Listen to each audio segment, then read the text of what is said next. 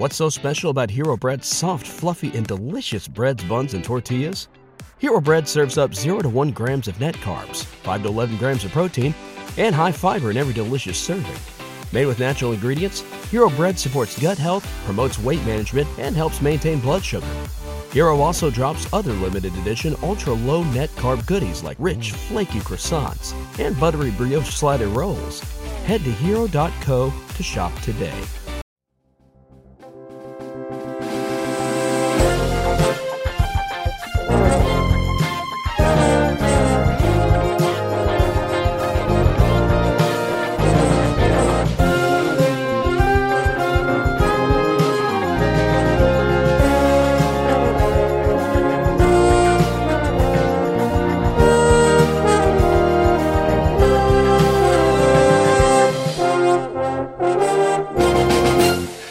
Everybody, and welcome back to Cancelled Too Soon, the podcast where we review television series that lasted only one season or less.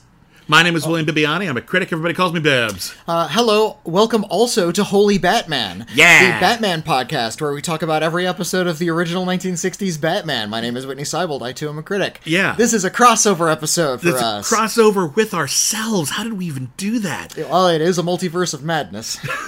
Touché. Uh, here's here's how this works. Uh, so Cancel Too Soon is our long-running show where we review T V shows that didn't have a chance. They only lasted a season. Sometimes they only lasted an episode. However, over at our Patreon, patreon.com slash critically acclaimed network, uh, we've had a long-running show called Holy Batman, Holy with a W, like entirely Batman, where we have been reviewing every single episode of the Adam West, Burt Ward live-action Batman series from the nineteen sixties, of which there were quite a lot. It was kind of a big deal. It was a huge T V series at the mm. time. We covered all three seasons of the show. We covered the movie. And, uh, well, it doesn't end there because Adam West and Burt Ward reprised their roles of Batman and Robin and indeed appeared in sort of an amalgamation of, of those characters and their real selves in multiple other forms of media. And we wanted to cover a lot of those, too. And while a lot of people know about, say, the more recent D C animated movies that Adam West was able to complete before he passed away, uh, there were a few other projects that slipped under the radar of a lot of people, and one of them was a television series that lasted only one season, and so here we are. We thought it belonged here, and after this episode, Cancel Too Soon will continue along its merry way. We have a fun one lined up for next time, and Holy Batman will toddle back off to the Patreon page for the last, uh, like, what we got, like a half dozen episodes left, something There's like a that. Cu- a couple. For the project's yeah, over. F- f- future progress, projects for Holy Batman. So uh, what we have here for you today is an animated series based on Batman, starring Adam West as Batman, Burt Ward as Robin, and an unholy fucking goblin creature who ruins... If you thought Scrappy-Doo was annoying, you were right. Mm. But Scrappy-Doo is, like, nowhere near as annoying in my oh, heart. Oh, no. Scrappy-Doo will... Well, first of all, no one's ever going to replace Gurgi from the Black Cauldron. Okay, but, uh, well, fair enough. I, I stand corrected. Gurgi is the worst. Remember when Gurgi died and you were so happy, and then they went out of their way to bring him back to life using black magic? And, and we're, like, no. five years old, and we're like, no! No! Leave him dead! We're, he belongs uh, dead. um, uh, Scrappy-Doo is... One one of the worst, just easily one of the worst animated characters ever. You Nobody, wanna, you, you want to murder that little twerp. And Scrappy is, and they're all part of a, they're all part of a. You know what? Let's introduce the show and get back to this because this is really right. important to the yeah. foundation of the thing. there's, let's, there's a whole trend at, at, at play here. Let's play the clip. Let's start you off right and introduce you to the new adventures of Batman and me, Bat-Mite. Greetings, Bat fans. This is Batman. And Robin, the Boy Wonder. And me too, Bat-Mite. Welcoming you to the new adventures of Batman. Watch us wage our never-ending battle of good versus evil. Ride with us as we chase the greatest array of villains the world has ever seen, proving that crime does not pay. Get set for thrills and action. Join me, Batman. And me, Robin the Boy Wonder. And Batgirl. And me too, Bat-Mite. In the super new adventures of Batman. Okay. And, and Batgirl. Uh, always the afterthought in every opening credit sequence of the nineteen sixties Batman. I don't know why. Uh, the year is nineteen seventy-seven. Uh, and uh, D C superheroes have been pretty popular on Saturday mornings for a while. Uh, mm. This is at the same time uh, that the Super Friends was already the, on the air. The Super Friends, uh, which was... Um, they called it the Super Friends. Um, it's... Which came after uh, the Justice League in the comics. The yeah. Justice League was in the sixties. I don't know why um, they, they didn't call it the Justice League. Maybe, maybe they there's thought... some legal reason they couldn't use the name. Maybe they thought yeah. Super Friends was just friendlier. Um, I don't know. But, but yeah, the, it was, it was yeah. all of the, the D C Comics superheroes gathered together and fought. I, th- I think it was called the Legion of Evil. Uh, uh, Legion of Doom. Legion of Doom. And yeah. uh, they were all of the, the D C Comics super yeah. villains yeah, gathered like together. Lex Luthor was in there. The Riddler was in there. Now, uh, I know a... Cheetah. Like a whole bunch of different villains from different heroes yeah. all teamed up.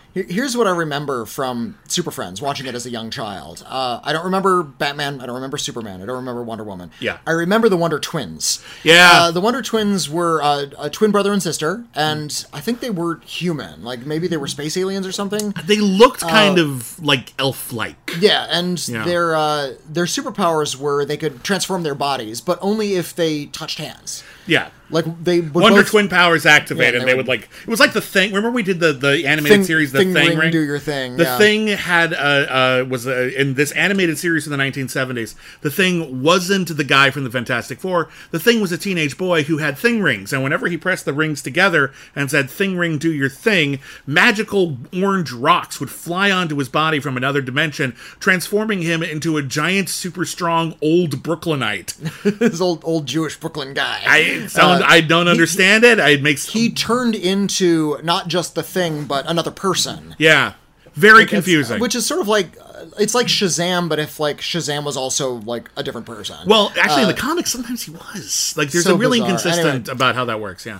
Uh, but yeah, the Wonder Twins, uh, one of them could turn into an, anything water. An, an animal, and another one could turn into like an inanimate object. Yeah. So like one could turn into an eagle and one would turn into a rock, that kind of thing. And, yeah. Um, it was always like the most mundane thing. Like the animal would turn into something really cool. I'm going to be a panther and I'm going to maul the bad guy. I'm going to be a bucket of sand.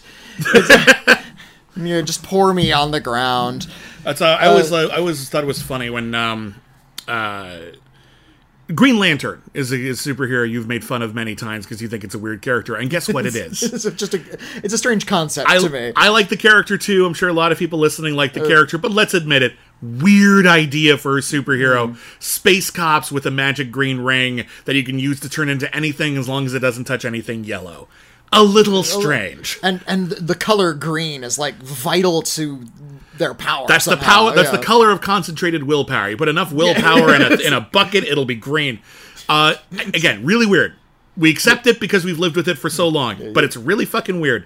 Uh, was, was did they ever mention Nietzsche? Because Nietzsche's whole thing was, uh, like, the will to power. Like, willpower was a big part of his I'm philosophy. Sure someone has, but I don't recall it offhand. Like, w- was he a Green Lantern? Mm, he'd sound like he'd be, like, a bad guy Green Lantern. But, yeah, fair enough. Anyway. If he was a Green Lantern, he could have saved that Turin horse. Shut up. Anyway, the... That is a deep cut. Okay. That is a... No, no, no, no. You know what? You know what? Let, let people Wikipedia something for themselves. Okay, fine. Look we're, up. We're, look we're up on our like eighth description of something, so that we can start talking about this series. Where does it All end? Right. Where does the rabbit hole end? I, I could tell them about the significance of the Turin horse and its relationship to Nietzsche. My all point right. about Green Lantern was simply this: right. for many, many years, Hal Jordan was the Green Lantern, and he would do things like he would create. He could do anything he wanted. He'd create anything he wanted out of this energy like a, substance, and he'd create boxing gloves, manifest like, like physical objects, and like yeah. you know. surfboards or whatever like that. And then in the nineteen nineties, Hal Jordan turned evil. Don't ask, long story. And uh, there was only one Green Lantern ring left. He like killed all the other Green Lanterns. And they ended up giving it to, and this is such a great meta idea, a comic book artist. So guess what? He started doing interesting things with it.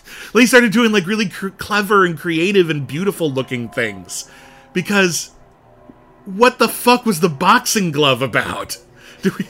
That's nonsense. And Hal Jordan later justified, I, I, I like boxing. A, bo- a boxing glove pads your fists. Right? So you, you hit them softer. Right? If, you, if your superheroes live by a code of violence and fighting, sure, you want harder fists, right? You would think. Turn his fists into cinder blocks or something. Yeah, anyway. Anyway, but um, where the fuck was I going with this?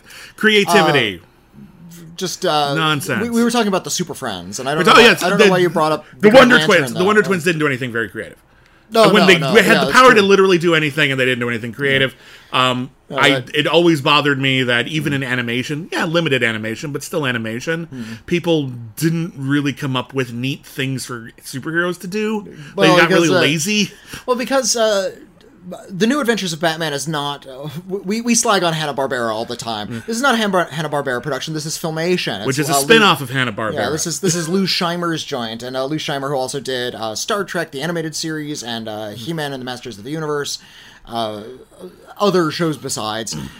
Um, when you wa- If you've seen Star Trek, the animated series, and also The New Adventures of Batman, they recycle all the music. The music... Yeah, it's weird. They use all the same music. It was so used. distracting. Like, they just did not care. That's it's what just, like, reused. Do, do, do, do, do, do, do, do, do, blah, blah, blah. That's in Batman as well. Uh, Bow! Da-na-na-na-na-na-na-na-na-na-na. Bow, bow! Da-na-na-na. Yeah, it's... If you... We we also reviewed all, every episode of the animated Star Trek on our podcast, mm. so it's all very familiar. Anyway, this is uh, Filmation. But uh, because of Hanna-Barbera, uh, mm. we're living through this, uh, even as late as the, the late seventies, mm. we're still uh, working in this uh, production milieu of uh, limited animation. Yeah. They're trying to... Uh, Animate, save money. Des- save money by designing and animating in such a way where they don't have to move a lot. And... Yeah.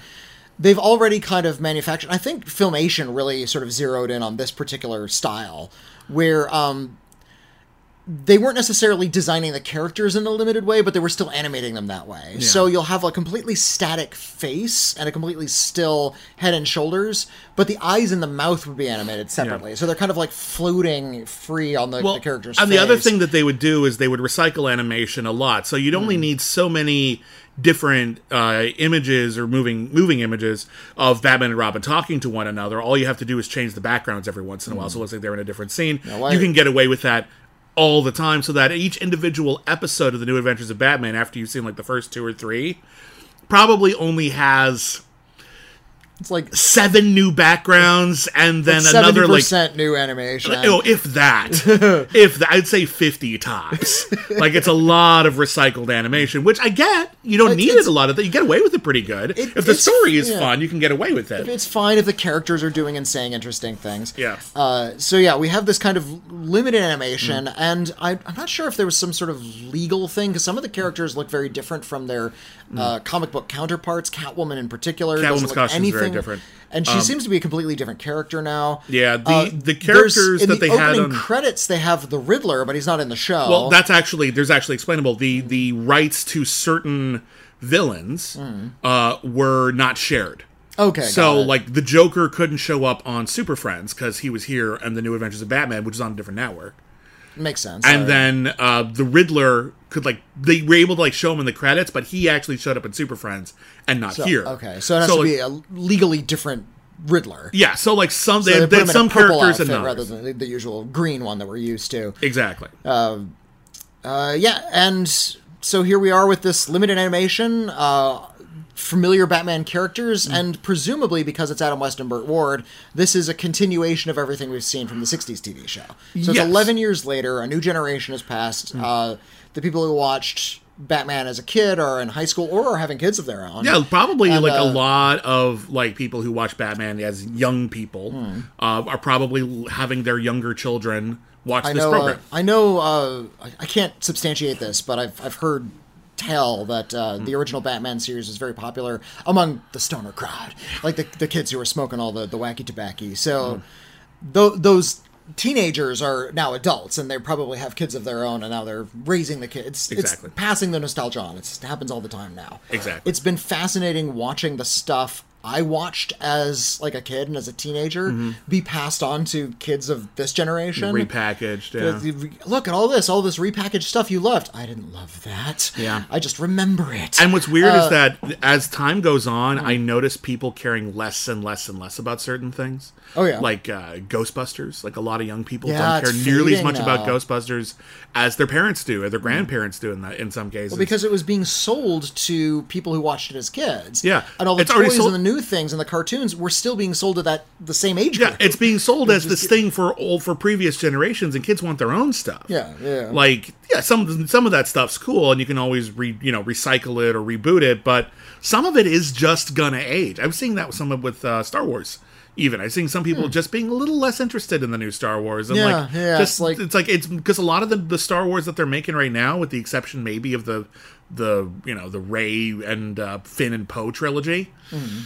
it's being packaged for people who are fans of the old stuff, not necessarily for kids. Oh no, it's, it's not, nothing but that. Like, like yeah. Boba Fett is not made for children. It's certainly not made for new audiences. Hmm. You know, Mando isn't made how, for how, new audiences. How much you watched it and how much affection you have yeah. from repeat watchings of that character mm-hmm. are a big sell point. And over time, show. you're going to hit a diminishing return on that, and your younger audiences are going to get less interested. So this this series, The New Adventures of Batman, is in an interesting sweet spot where it's part of this new wave of animated superhero shows mm-hmm. that are on television, but it's got the old cast from the nineteen sixties show, which by the time little kids were watching this in nineteen seventy-seven and nineteen seventy-eight, when it was airing on C B S, uh, might be a little passé. Hard to mm-hmm. say. Uh, but in any case, The New Adventures of Batman, uh, here's the status quo, because every new Batman reboot, mm-hmm. sequel, whatever, well, there's okay, a new status let, quo. Things me, are a little different now. Let, let me uh, let me pause it. That this is a continuation of the nineteen sixties show, mm-hmm. but there have been eleven years of adventures that we just weren't privy to. Probably the case. So that that's why that's why we are where we are in nineteen seventy-seven. I, I'm willing to buy that in, in every conceivable way. Mm-hmm. Uh, so Batman and Robin are still living together in Wayne Manor. Alfred, nowhere to be seen. It's been eleven years, presumably dead. Died of old age. Died of old age. Same, hopefully, same with, uh, hopefully uh, happily with his family around mm-hmm. him, knowing he led a life well lived. And now, same with ba- Aunt, Aunt Harriet. Same with Aunt, Aunt Harriet. And now, uh, Bruce Wayne and Dick Grayson uh, are on their own, and they're reasonably content to do so. They're rich; they can mm-hmm. take care of themselves. In fact, we see them living a very swinging bachelor lifestyle because they're always like doing cool guy stuff, like slot car racing or bowling in their private bowling alley. Mm-hmm. But then they'll be doing things like gambling. Who's going to cook for a a week?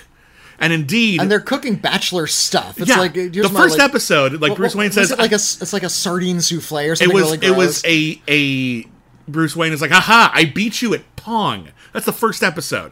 First thing we see, Bruce Wayne beating Dick Grayson at Pong, and he says, haha, now you have to cook for a week. And Dick Grayson's like, I know what I'm going to cook. And he's like, oh God, no. Not your peanut butter and sardine pie. Yeah, peanut butter sardine, that's it. Yeah, which, and he's like, oh, because that doesn't sound very appetizing, mm-hmm. does it? Later on, we'll find out that when they're watching a movie, Dick Grayson burns popcorn and doesn't know that there's anything wrong with that. So I so, think... So it, these are bachelors. Well, I also think that maybe, like, in their adventures, like, Robin got, like, punched in the face a lot and, like, doesn't have, like, a good sense of smell anymore or something, like... Maybe he just, he can't tell so, there's anything wrong with this. Some sort of brain trauma. All yeah, he, maybe. All he smells is burnt toast now. Maybe. Um, I don't, uh, yeah, I just, I'm just saying. Anyway. Uh, the, the unusual, okay, so they're they're bachelors. Yeah. Time has passed. And but every episode Rob, they fight a new supervillain. Uh, maybe this is part of, like, a way to hoodwink the public, but Robin is still calling himself the Boy Wonder. Yeah. Well, he's still relatively young. Even if it's eleven well, years, he's in his mid to late twenties. Boy Wonder? Eh. I wouldn't want to be called Boy Wonder when I was in my late twenties. I know. Listen, you get stuck with the brand. What are you going to do? I guess Boys Two Men are still called Boys Two Men. Yeah, exactly. Like, well, the but they Boys the, never the became point, the Beastie Men. But uh... well, that's that's a better example because Boys Two Men is actually not like a name; it's a period of transition. Okay, they the, there used to be boys, then they became as unto the, uh... men. So they're actually men, but okay. we're seeing that they evolved as such, and we're getting right. a sense of who they were mm. along their travels. Uh, well. Whenever I knew life would get rough, I, I always knew you'd be right there, and I thank you. Yeah. Uh, those are Boyz Two Men lyrics. Um, I, I know. Boyz Two Men were great. I, I love Thank You. That's my favorite Boyz Two Men song. It's a great song. Uh, okay. So fine. But he's not... That, he's relatively not, he's status not quo. Robin the Boy Two Man Wonder. But you can't say... You can't say, like, Robin the Man Wonder... Well, to be that, fair, the comics actually address this. Well, I know he, like, graduated to being his own superhero eventually. Yeah, he eventually decided that he wanted to do his own thing. He, he learned changed, enough from Batman. Changed his name for Robin. Changed his name, changed his costume, started wearing pants. Mm. He he did his own shtick. I don't think that it happened yet, or if it did, it had only been recent, and the idea of Batman wait, without wait. a Robin was pretty... His name yeah. was Nightwing. Yeah, right? I'm wondering um, when the first appearance of Nightwing was. I want to say it was the late seventies, early look eighties. Look up Nightwing. But yeah, Night, Nightwing was uh, yeah. Robin all grown up. Uh, meanwhile, Barbara Gordon, who in the live-action television series was a mild-mannered librarian when she wasn't Batgirl, uh, has also graduated to now she's an assistant district attorney. All we right. never actually see her do any courtroom stuff, but it gives her an opportunity to, like, um, be in the same room as Commissioner Gordon and actually making command decisions and doing crime-fighting stuff. Nightwing did not appear in comic books until uh, Tales of Teen Titans number forty-four, which was in nineteen eighty-four. So there you go. We're still, like, seven years out from mm. it being canon that Robin would stop being Robin. Yeah. So. Anyway... Batman and Robin are doing their thing. They're fighting bad guys, living a swinging bachelor lifestyle, the various villains that we're going to run into, and we'll give you the uh, the heads up on all like the new villains and the old villains and how they're how they're going about their days. Uh, uh, but they have one other problem. Well, there's there's Batman, there's Robin, mm-hmm. there's Batgirl, yes, and there's now a fourth member of the team, as it kind of yeah, uh, Bat-Mite, B A T M A I T. Who is... M I T E, Mite. What did like, I say? You said M A I T. Bat-Mite. Bat-Mite. No, Bat-Mite. Bat, bat, and Bat-Mite has precedent in the comics. Yeah, Bat-Mite's from the comics. Bat-Mite is an extra-dimensional Batman superfan who has godlike powers, but acts like an immature child, and insists on every episode on being escorted along Batman and Robin's adventures so that he can, quote, help, even though ninety-five percent of the time, all he does is ruin everything. Mm. Uh, now, I this, hate Bat-Mite. This this is where we're going to get into the weeds a little bit with, yeah. the, what, with the character of Bat-Mite. Because Bat-Mite uh, started up in the comics in the late fifties mm-hmm. uh, and was meant to be this sort of like... Uh, impish trickster god. Nuisance villain. And yeah, bear in mind, the yeah. nineteen fifties for superhero comics was a much wackier time overall. Oh, yeah. There's was... a lot of weird, silly stuff happening in the comics, and that was just status quo. That was part yeah, the, of the fun of it. A, a lot of people point to, uh, you know, look at the nineteen sixties Batman. It's so campy. They don't take the character seriously. It's not accurate to the comics. Mm-hmm. Yeah, it was. It was completely accurate to that's the comics. What the comics that's were. what the comics were like at the time. Uh, including the big, noisy sound effects. And they, I think they stopped doing sound effects in comics just as a style after a while. Um, it's pretty rare now. You know, um, you don't see, like, wham, written out in letters on, on the page it's, anymore. It's it's not the norm, but they can pull it out when they want to, but it's yeah. not like every page is full of it, because I think we've all learned the visual language of it, and if we mm. see a big striking panel of Batman punching the Joker, we can imagine the wham. Yeah, we yeah. know what that sounds like, but if there's, like, you can still do it. As, as a fan of Mad Magazine's Don Martin, I do miss sound effects. Mm-hmm. And Don Martin was the one who did things like Kashplitska, like really weird sound effects. Right. Uh, so yeah, uh, that that silliness was baked into the premise of Batman. And uh, in the late fifties, a lot of this kind of wacky stuff was coming out. And several... Uh, T V series and comics uh, started pulling out this character type, this miniature trickster god, mm-hmm. uh, all powerful, none too bright, a little bit childish, uh, and keen on playing pranks. Yeah, uh, we saw this with Mister Mixia Spitlick mm. uh, from the superhero comics. Or we saw this super, with Superman, right? Is sp- sp- Did I say Superman? God, I'm, I don't specifically know a Superman villain. It's, he's a guy, Superman right? villain. There was uh, the Impossible Man from the Fantastic Four. That's right. Uh, it's a pretty, it's a relatively common uh, uh, trope. We, Q from Star Trek is arguably is, one of these types of characters, although, at least uh, sometimes. The, the idea of, yeah, the, the, the trickster god. And of course, the idea of the trickster god is an ancient concept that goes back to, you know, ancient mm-hmm. folklore and religious texts. Yeah, a lot um, of different cultures yeah, have versions like, of look this. Up, yeah. Look up what a rakshasas is. And, yeah. uh, um, but yeah, the, these trickster gods started making their way, uh, comedically, cartoonishly into uh, superhero comics. Now, you look at a superhero design, they're exaggerated, they have square-jawed, but they're still shaped like humans. Mm-hmm. Uh, they were different from a little bit more exaggerated uh, cartoon designs. And so sure, it was guess, kind yeah. of this fun juxtaposition to have like the square-jawed, serious Batman uh, paired with this little critter. Yeah, from like a comic strip. Like yeah, a little yeah. bit more broadly a little bit, yeah, more like presented... A, weird creature. Yeah, like a, a comedy comic strip. Yeah, so uh, Bat-Mite is a is like a is a basically a cherub mm. uh, wearing an ill-fitting homemade Batman costume because he's such a big Batman uh, fan. I, I don't know the hist- the comic book history of why Bat-Mite decides to dress like Batman. Maybe he's just a fan he's of a fan. Batman. That's the only reason? Basically. I mean, um, like, I haven't read every single Batman, uh, Bat-Mite comic. I'd love but to basically, see basically, yeah, he's a fan. I know that's happened numerous times throughout comic book history. Somebody will take on a superhero name just because they're a fan of the original, yeah. and they'll end up being the superhero. There's really nothing stopping them. Like, yeah, that's not, that, that was a big deal with one of the uh, like Spider-Woman number five, or which there yeah. have been a lot of Spider-Womans. Yeah, or at the beginning of uh, The Dark Knight, there's a lot of like copycat Batman.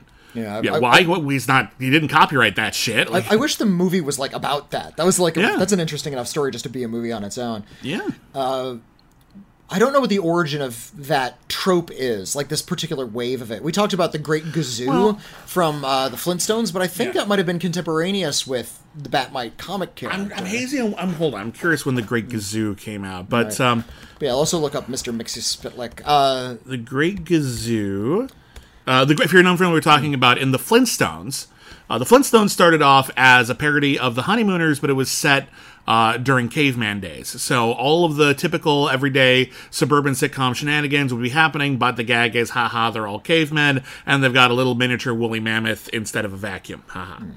Uh, towards the end of uh, the Flintstones, uh, he and this actually only premiered in uh, nineteen sixty-five. Uh, they introduced a character named the Great Gazoo. And the idea is we're going to take this Honeymooners series and we're going to add a new character, an alien that only Fred Flintstone can see, who has godlike powers and can grant him wishes. Why? We ran out of story ideas. That's why. The other thing that's worth noting is that in the nineteen sixties, and we've talked about this before when we reviewed shows like My Mother the Car, mm. um... there was a weird wave of fantastical sitcoms. Uh, we kind of take them for granted now, but if you really look at it in a vacuum, it's weird that we had so many all in a glut. We had things like, uh, oh, Mister Ed, you know, a suburbanite with a talking horse. No, Having I... a horse in and of itself is weird, but it's talking. We had My Favorite Martian, where guys uh, roommates with a Martian. We had I, I Dream, I Dream of Jeannie, Jeannie where yeah. you're living with literal a genie. Ma- also Bewitched, literal magic. Yeah, Married to a Witch, exactly. There's always, like... the suburban uh, world in which we live is recognizable and normalized and kind of constrictive and conservative. So but if you actually go inside, outsiders living yeah. living under, but if you, hiding exactly in there, yeah. if you go inside literally anyone's house in this ultra conservative, everyone looks and acts the same suburb, you'd find out that everyone's life was chaotic and strange, and that they're all hiding something fantastical. And I've always had this dream of, like, pitching, like, a, a, a television series about, like, one street in, like, the nineteen sixties where literally every house has something magical and nobody's telling anyone anything. It's like Desperate Housewives, but yeah. they all have, like, a magical secret of something. Exactly. I think it was a really... but they're all different secrets and nobody talks about it. That'd be great. Uh, so anyway, so this was basically... The Great Gazoo was basically taking... Okay, so we were doing the nineteen fifties Honeymooners sitcom with the Flintstones. Now we're going to do kind of a nineteen sixties magical sitcom hmm. with it. Um, these kinds of magical characters just becoming a nuisance to heroes became kind of a weirdly normal thing in television as well. And we started having a lot more T V shows, animated shows for kids even, uh, where everything's normal except for one magical thing. Mm-hmm. See Su- uh, Scooby-Doo. Everything's normal, but we have this talking dog. Yeah. What? Everything's normal except we have a Jabberjaw. Well, everything's look, normal except we have a look, Funky Phantom. That's the name of the thing, the Funky fu- the Phantom. Funky Phantom. I, I look, thought it was the Groovy Ghost. It was Funky Phantom. Uh, look, look up the premise for the series Jabberjaw, though.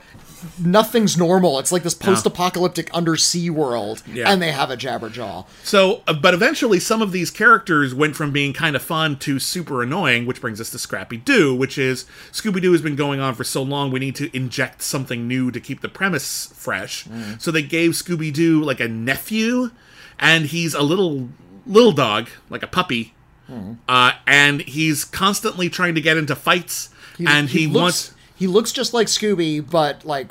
shrunken down. Like, yeah, like a, a, a miniaturized version with Scooby's yeah. head. But he always wants to get into fights, he always wants to do things for himself, mm. and he always gets all the other characters into trouble, and that's exactly what Bat-Mite is. He wants oh. to help, he wants mm. to be involved, and even though he has godlike powers, he never actually does anything useful. Because when kids see a superhero story, what they really want is to have a surrogate version of themselves in the story that the superheroes hate and don't want to hang out with. That was their thinking here. Batman and Robin actively hate Bat-Mite. That's it's actually like the story in a couple yeah, episodes, like they, how badly Bat-Mite screws things they, up. They, this is a kid's show, and every once in a while, Batman talks about wanting to kill this inter, interdimensional child. Mm. Like, but the let, premise let, of the, every here, episode me, is he's annoying, pa- and they don't want this. him around. This is uh, Bat-Mite is not a surrogate for the kids watching. Batman is the surrogate for the kids watching. Well, that's how the kids, kids are looking. The at. kids want to project themselves into Batman and Robin. Agreed. I think those the showrunners kid, think that kids, they want to protect us on no, the Batman. No, I think the showrunners understand that a lot of those kids watching are maybe eight, nine years old and have three-year-olds younger siblings who are okay. constantly interloping on their uh, their play, mm-hmm. their more serious play. Okay, I can see so that. So I think that's sort of the, the uh, relationship they're going for. Having like this mm-hmm. younger person in your house that, mm-hmm. uh, and this is something that people with younger siblings have talked about, when they're born, they get, as a baby, they get the more attention. Yeah. You kind of get jealous of your your uh, your sibling sometimes. Sure, I get it. Uh, th- it's not universal. It's just I was the younger child, so I don't I don't have yeah, that I, personal I, experience. I there you go. The yeah, but I, I get it. Um, that, that tracks. Uh, so it's this idea that the the baby of the house mm-hmm. is has more power than you, and they have they're mm-hmm. getting a lot more attention, and they're trying to help out, but they're messing you up your game. Okay, I'm going to say two things to that. Mm-hmm. One, also three things. One. Uh, that makes sense. I see that if that's if that's the logic and if, where and if it came the younger, from. And if the younger sibling is watching it, they can now imagine that they all, in turn, have a younger sibling. Well, it, mm, here's my point with that. One, I see your point, and if that's the logic, I actually, usually when I hear about behind-the-scenes stuff like that, the idea is the network or someone wanted there to be a surrogate kid in the story. Mm. Like uh, the junior Ghostbusters and the Ghostbusters. That was the idea. They'd yeah. be kid surrogates. Um, but... Let's let's let's throw that out there for a second. So let's say you are an older sibling who wants to watch the new Adventures of Batman, and you're annoyed by your younger uh, sibling mm. uh, who is always trying to play with you and always messes things up. Uh, do you really want that character messing up your Batman show as well? Because I don't think you do. I don't think like, oh, finally I get to watch this Batman show and be free of my... No! They're in the show, too! And then you are a younger sibling, and you see in the show, oh, cool, I'm in the show. Well, I hope I'm respected. Oh, everyone hates me! Okay, great. I don't think these things were well thought out. I think a lot of these shows were made by adults with the idea of selling them to kids, but not necessarily thinking about what kids would actually want well, out some of the time. What I think is, well, and something else I think is happening is uh, the adults probably aren't thinking that much about the audience. Exactly my um, point. Exactly my point. I, I think what they're doing is using a lot of uh, fantastical style sitcom humor uh, just mm. because that's the way T V shows are written. Right. A lot of uh, people are just sort of writing uh, in the way that is working for T V trends at the time. I think that's most T V writers in general. They're kind of writing to the trend or writing to uh, the, the premise. I mean, uh, that's a lot of shows. I, th- yeah. I think there's just so many shows now that there's a lot that's bre- that are breaking that mold now. Mm-hmm. A lot of things. Well, are there's doing, always uh, been moved shows into that, like long form. Uh, there's always been shows that miraculously were able to get made and broke the mold, but mm-hmm. and every once in a while they break out and completely change the paradigm. Mm-hmm. But usually they're canceled I, too soon, and we cover yeah, them on the show. Exactly, and I, I think if you're looking for shows that break the molds, like looking at the present day, there's actually a lot more than there used to be, just because there's yeah. more shows now. Uh, so yeah, I think this is like just like a bunch of guys with like slicked down hair in overstarched shirts uh, and mm. like a smoking sw- cigarettes, sm- definitely chain smoking, smoking cigarette, unfiltered yeah. cigarettes. One cigarette behind each ear, two in their mouths, yeah. you know, sm- leaning over somebody like on on a cell, just saying, "No, it's the wrong shade of green." And uh, and you can smell that blue hygienic uh, comb fluid that from the barbershop just wafting off of them. Yeah, and. Uh, These guys are just concerned about putting out the show, and they're not really giving a lot of thought to the writing. Well, again, that's a lot of kids' entertainment for a long time. It mm. was there to... Initially, kids' entertainment existed only to teach kids lessons adults thought they needed to know. Mm. Uh, but as we started making stories for kids, the stories that were actually for children to enjoy, that were done with care, tend to be the ones we remember. Winnie the Pooh, Peter Pan, yeah, it, Wizard of Oz, that kind of Chronicles stuff. Chronicles of Narnia, that kind of thing. But, like... The stuff that we don't remember very well we tended to just be stuff people threw out there because kids will watch anything. And the idea that kids will watch anything is unfortunately still un- unnecessarily pervasive. But in any case, so we've got Adam West and Burt Ward back. Sadly, none of the uh, classy guest stars are back, which sucks, uh, to fight a villain of the week. And every single time, they're working with or trying not to murder Bat-Mite. And that's every episode. Uh, and uh, we'll talk about the episodes. Let's talk about this real fast. We're going to go with the order. There's there's some debate about the order, uh, but we're going to go with the order that are available on the D V D. This has been properly released on D V D.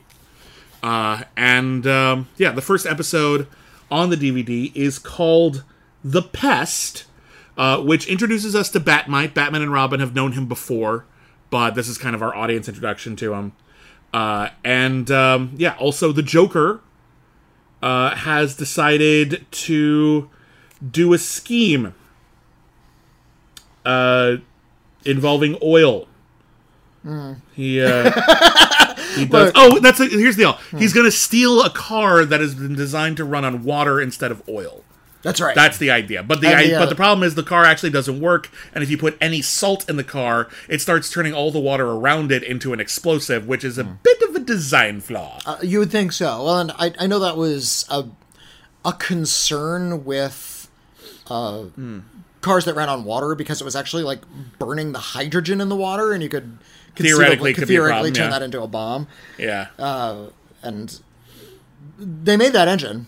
They made a car yeah. that can run on water. I had one. I had a toy. Yeah. You put water in it and it buzzes. Well, and then we ended uh, up using this premise. Uh, Christopher Nolan must have been a fan of this episode mm-hmm. because at the end of Batman Begins, there's that bomb that turns, that explodes water. That's right. Like it immediately like evaporates all the water around it, which you would think would evaporate the water in your body. You would think would evaporate, like literally well, all, th- all the water around everywhere. I think it's something like they put it in the water supply, so it was only yeah. like... Well, they put it on the, evaporating they, the, the like the plumbing system. Well, what happened is they put a chemi- they put fear gas in the water supply. Oh, that's it right. would only be activated. It, it would if, only yeah. be activated if it was steam. And the whole idea was, yes, yeah, so then we're going to use this bomb. Then I'm like, yeah, but wouldn't every time someone made a cup of tea, they'd go like violently mad mm. every single day throughout? You know, people boil water constantly. College students are eating ramen noodles and nothing's happening. So either your fear toxin's wrong, or we just have a bit of a plot hole here. Or or people just like that now. It's like, oh, I'm gonna have ah, some, that's the stuff. I'm so have I'm, some tea. I'm gonna watch a Studio Ghibli film and freak the fuck out.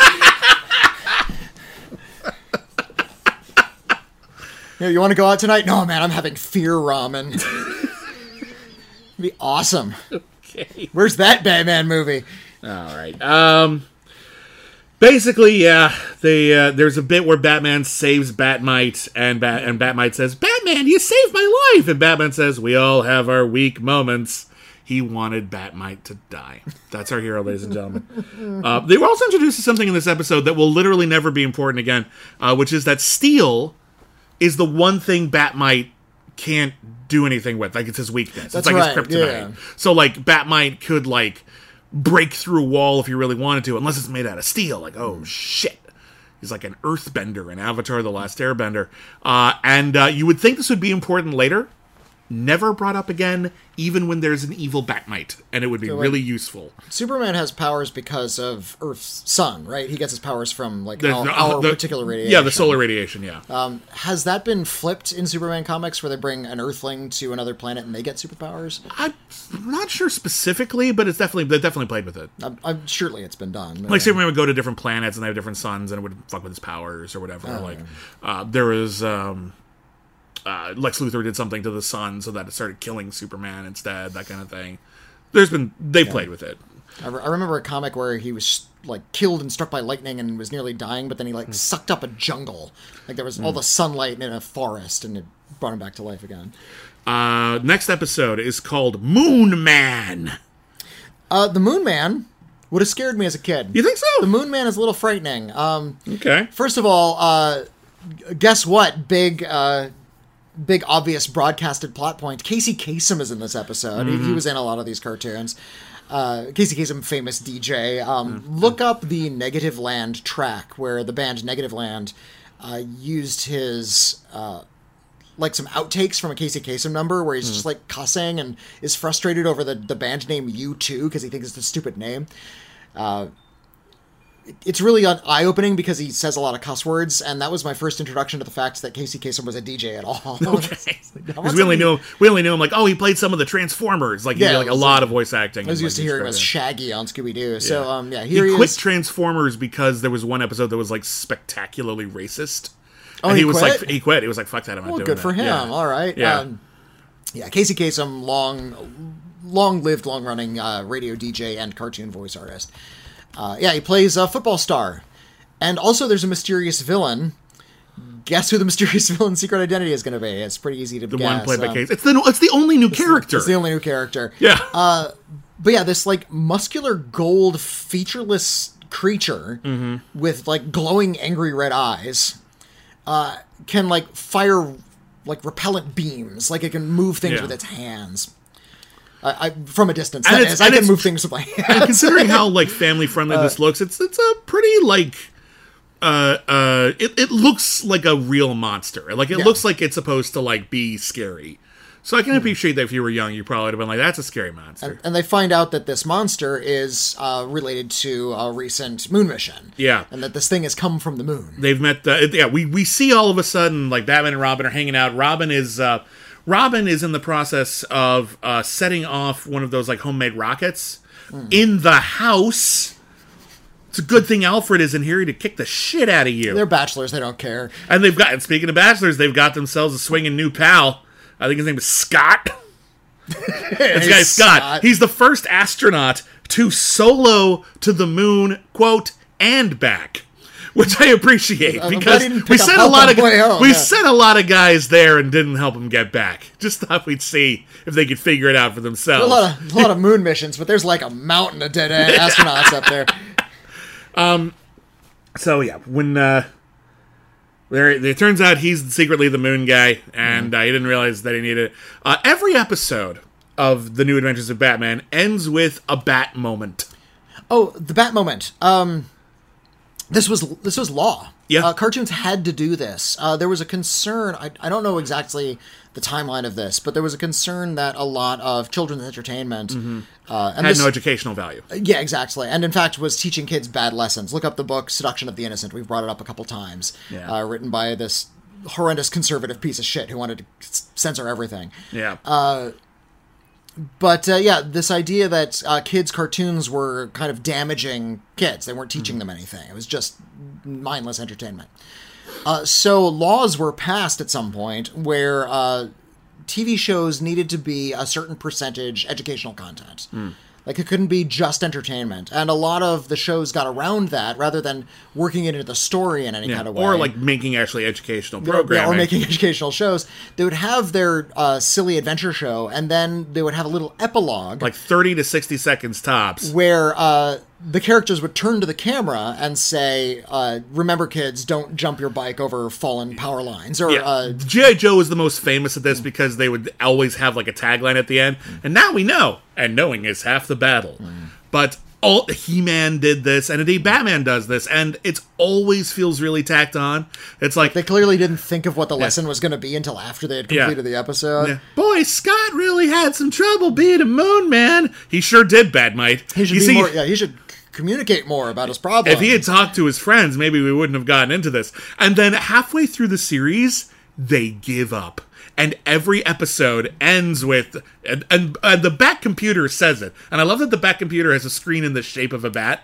It's like yeah, this, uh, this uh, forgotten, uh, uh, like digital format. It's like oh, my, well, I prefer my movies in anamorphic. I prefer yeah. them in bat. Yeah, when when, when Panavision developed Bat Vision, you yeah. know, it, it, they they required all these weird lenses, and projectionists yeah. couldn't really get a hold of it. The Bat so. computer, by the way, this is the only time I've ever seen in any Batman where the Bat computer is sentient and has its own personality. The Bat Computer uh, is voiced by Lou Scheimer, who also does does Bat-Mite. Yeah. It's worth mentioning that uh, Lenny Weinrib, uh, who uh, plays multiple characters on this show and actually yeah. has a very long career as a voice actress, Lenny Weinrib, actor, uh, played Scrappy-Doo. Oh, that makes sense. So there's a little bit of a crossover there. Anyway, about halfway through this the this one season we had of The New Adventures of Batman, uh, they stopped coming up with like new lessons. And they just say every single time, pretty much, Batman and Bat-Mite are like, yep, I guess the Joker learned that crime doesn't pay. Every time. Mm. They just, every time, that's the only lesson we learn, is that crime doesn't pay. And I'm like, I don't know. They, which is why they keep trying. They can, well, they can afford, like, a cat jet. So I think it pays fine. Speaking of the cat jet. Yeah, the next episode is called uh, Trouble Identity. I love the cat jet. Uh, so we have Catwoman back, but this is yeah. not any Catwoman we've seen before. No, she's got this weird kind of lion-themed costume. It mm. looks a little bit like something Catman wore yeah, uh, like in the comics. Yeah, uh, she looks more like... Um, Uh, the Cheetah Woman from Wonder yeah. Woman, or uh, or um like uh, oh who's the she, she's just um, called Cheetah, right? The Cheetah Woman, Cheetah from she's Wonder Woman. She, yeah, she she looks like um who's the oh, who's the guy who's um the hunter who's catching Spider-Man, Kraven the Hunter, Kraven a little bit like Kraven. He has like that kind of like that the lion that vest, lion yeah. vest. Like she's got that going on. And she's and she's white, but she kind of does the Eartha Kitt that kind of, kind of thing. That, yeah, that purr thing. Yeah, uh, and so the scheme in this one is there is a mad scientist named Professor Norquist um, who has invented a matter transmuter where you can put anything in this machine and out will come fabric. Fine, Only fabric. Fine fabrics. Different yeah. silks, mink stoles, and it's going to revolutionize... The, the garment industry, which reminds me very much of... Oh, what was that movie with Alec Guinness? Like, The Man in the White Suit? Oh, I didn't see that one, but yeah. Yeah, uh, The Man in the White Suit uh, is a really wonderful nineteen fifty-one uh, sci-fi comedy where Alec Guinness plays an inventor who invents a new kind of fabric. And it's not in black and white, and they use this visual effect to make it look like his suit is, like, ultra bright white. That never needs to be mended. It'll never get dirty. And initially, he's able to get this one garment industry, this one garment business, uh, to fund his research. And they're getting really excited. And then just when they're about to announce the release of this new uh, uh, miracle invention, uh, all the other garment industries go by and say, we have to kill this because people will only need to buy one article of clothing.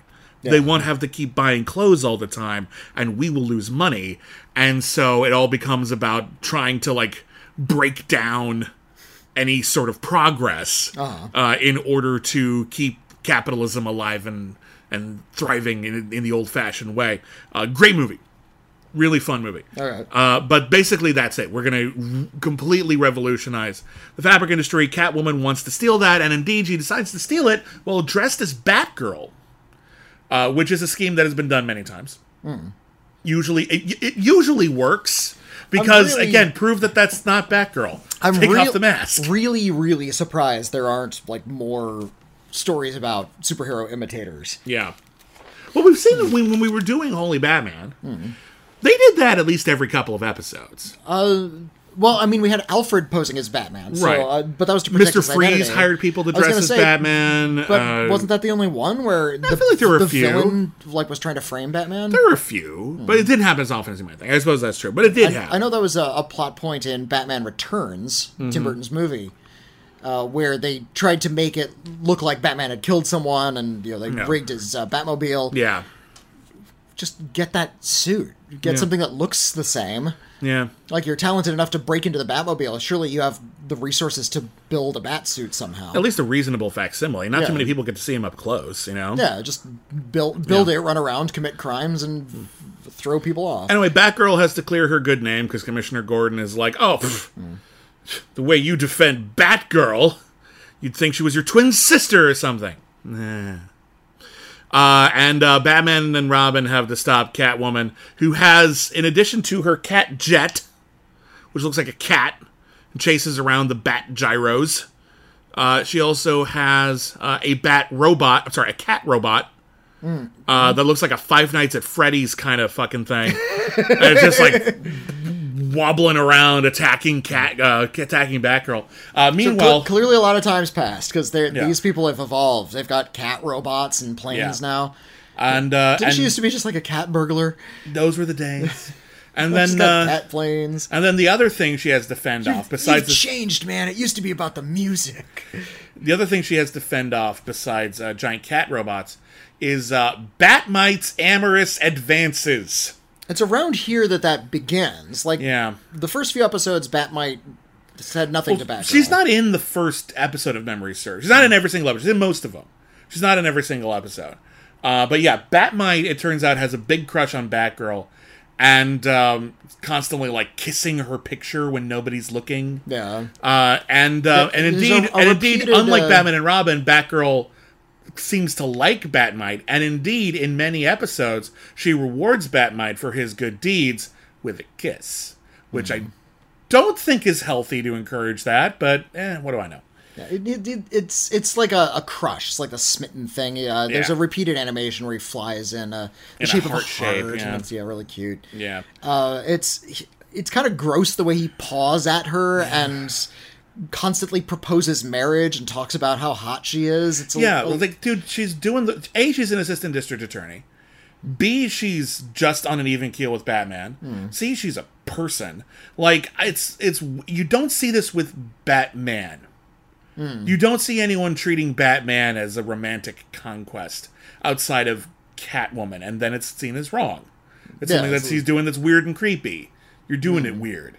But when Batmite does yeah. it, it's fine for some reason. Or, or there's that really, really strange animated film where uh, uh, mm. Batgirl and Batman uh, had, a, oh, had, a, had a tryst on a rooftop. Oh, so awful. Oh, my God. It was The Killing Joke, they the did animated this horrible series. Adaptation of The Killing Joke, and The Killing Joke is not that long a story. Mm. So they added this huge prologue with Batman and Batgirl getting it on, and then after he did, like, he so saw was, her differently, and he changed, and it's like, like... treated her really cold oh, after God, that. Oh, God, it's so yeah. fucking bad. Like, it's so bad. Anyway, I want to move on. Anyway, they stopped Catwoman. Uh, moving on. uh, a sweet... There's, there's not a lot to these stories. No, but so I'm just going to get through them as fast as we can. A sweet joke on Gotham City introduces a new Batman villain named Sweet Tooth, who is a big fat guy who loves candy, and he sounds a lot like Charles Nelson Reilly.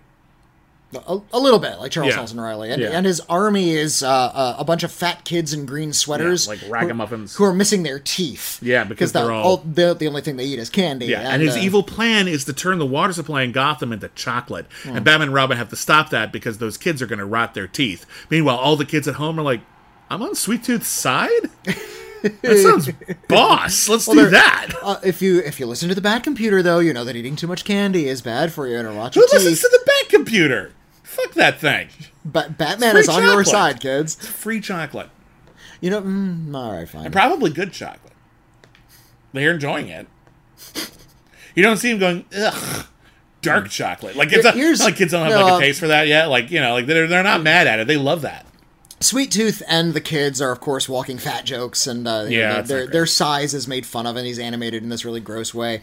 Uh, but I'll say this: Sweet Tooth, a lot of agency. He, yeah. he has just as much confidence as any of the other villains. Yes, he does, and I appreciate that. He's he loves the way he looks. He's proud and, uh, of the way he and looks. And in fact, uh, the the requisite to be part of his team is you also have to eat a bunch of candy. Yeah. So he's going to make sure that like your your teeth are rotting out. Hey, wait a minute. Yeah. Or like well, one of the kids a, pulls out a tooth. It's like, oh no, I lost another one. It's like, I'm so proud of you. Yeah. Well, there's a there's a subplot where Robin, I guess, still looks young enough that mm. Dick Grayson can infiltrate the the, the gang of ragamuffins. Yeah. Where, where's uh, like black blacks out his teeth. And yeah. Puts and, on a fat suit. And what gives the game away is that his teeth look too good. And Sweet Tooth's like, oh wait, I know you. Mm. You're you're that Dick Grayson kid. You're the ward of millionaire Bruce Wayne. You must be working for Commissioner Gordon. And I'm like, okay, explain your logic there. Because is that a thing he does? Does he work for Commissioner Gordon? Is he a cop?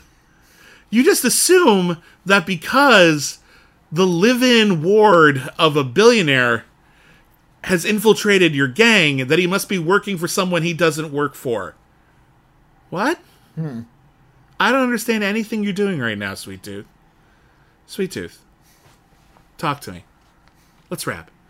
Um, so that's weird. I like to think that Sweet Tooth mm. emerged not from the Batman universe proper, but from uh, the Hostess Fruit Pie extended universe. Okay, now you have to you have a lot to explain. Okay, so in the nineteen seventies to the nineteen eighties, I, I don't know the exact like timeline here. But a lot of old comics.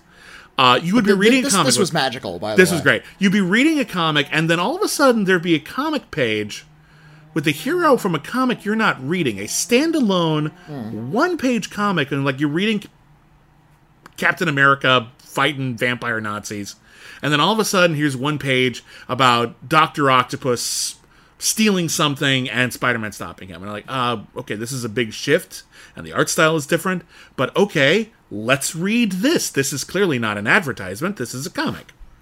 And you read it, and Doctor Octopus is like, ah, yes, I have found a way to turn all of the water in the world into octopuses. This is bad. And Spider-Man's like, I know how to stop you.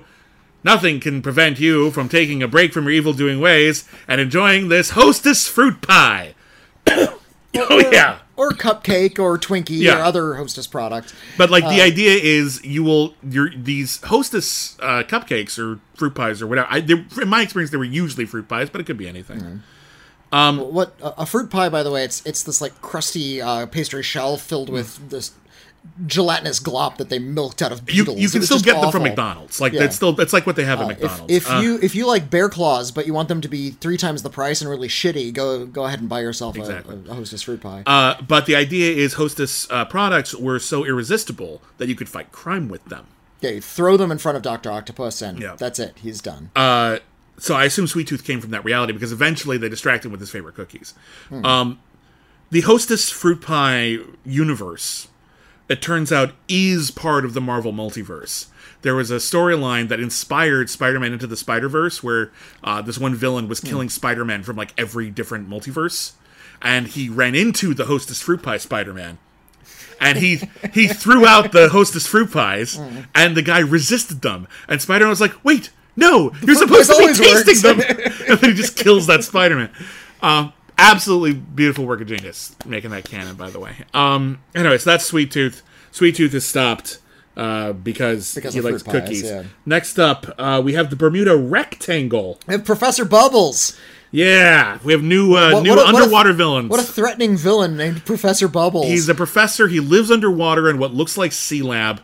Uh, and uh, here's the thing. Even when he is in air, mm. he talks like this. He's, well, the, hey, put, yeah. put, put, put your finger in between your yeah, lips yeah. and talk that way. I am Professor Bubbles. Yeah. Batman is calling me.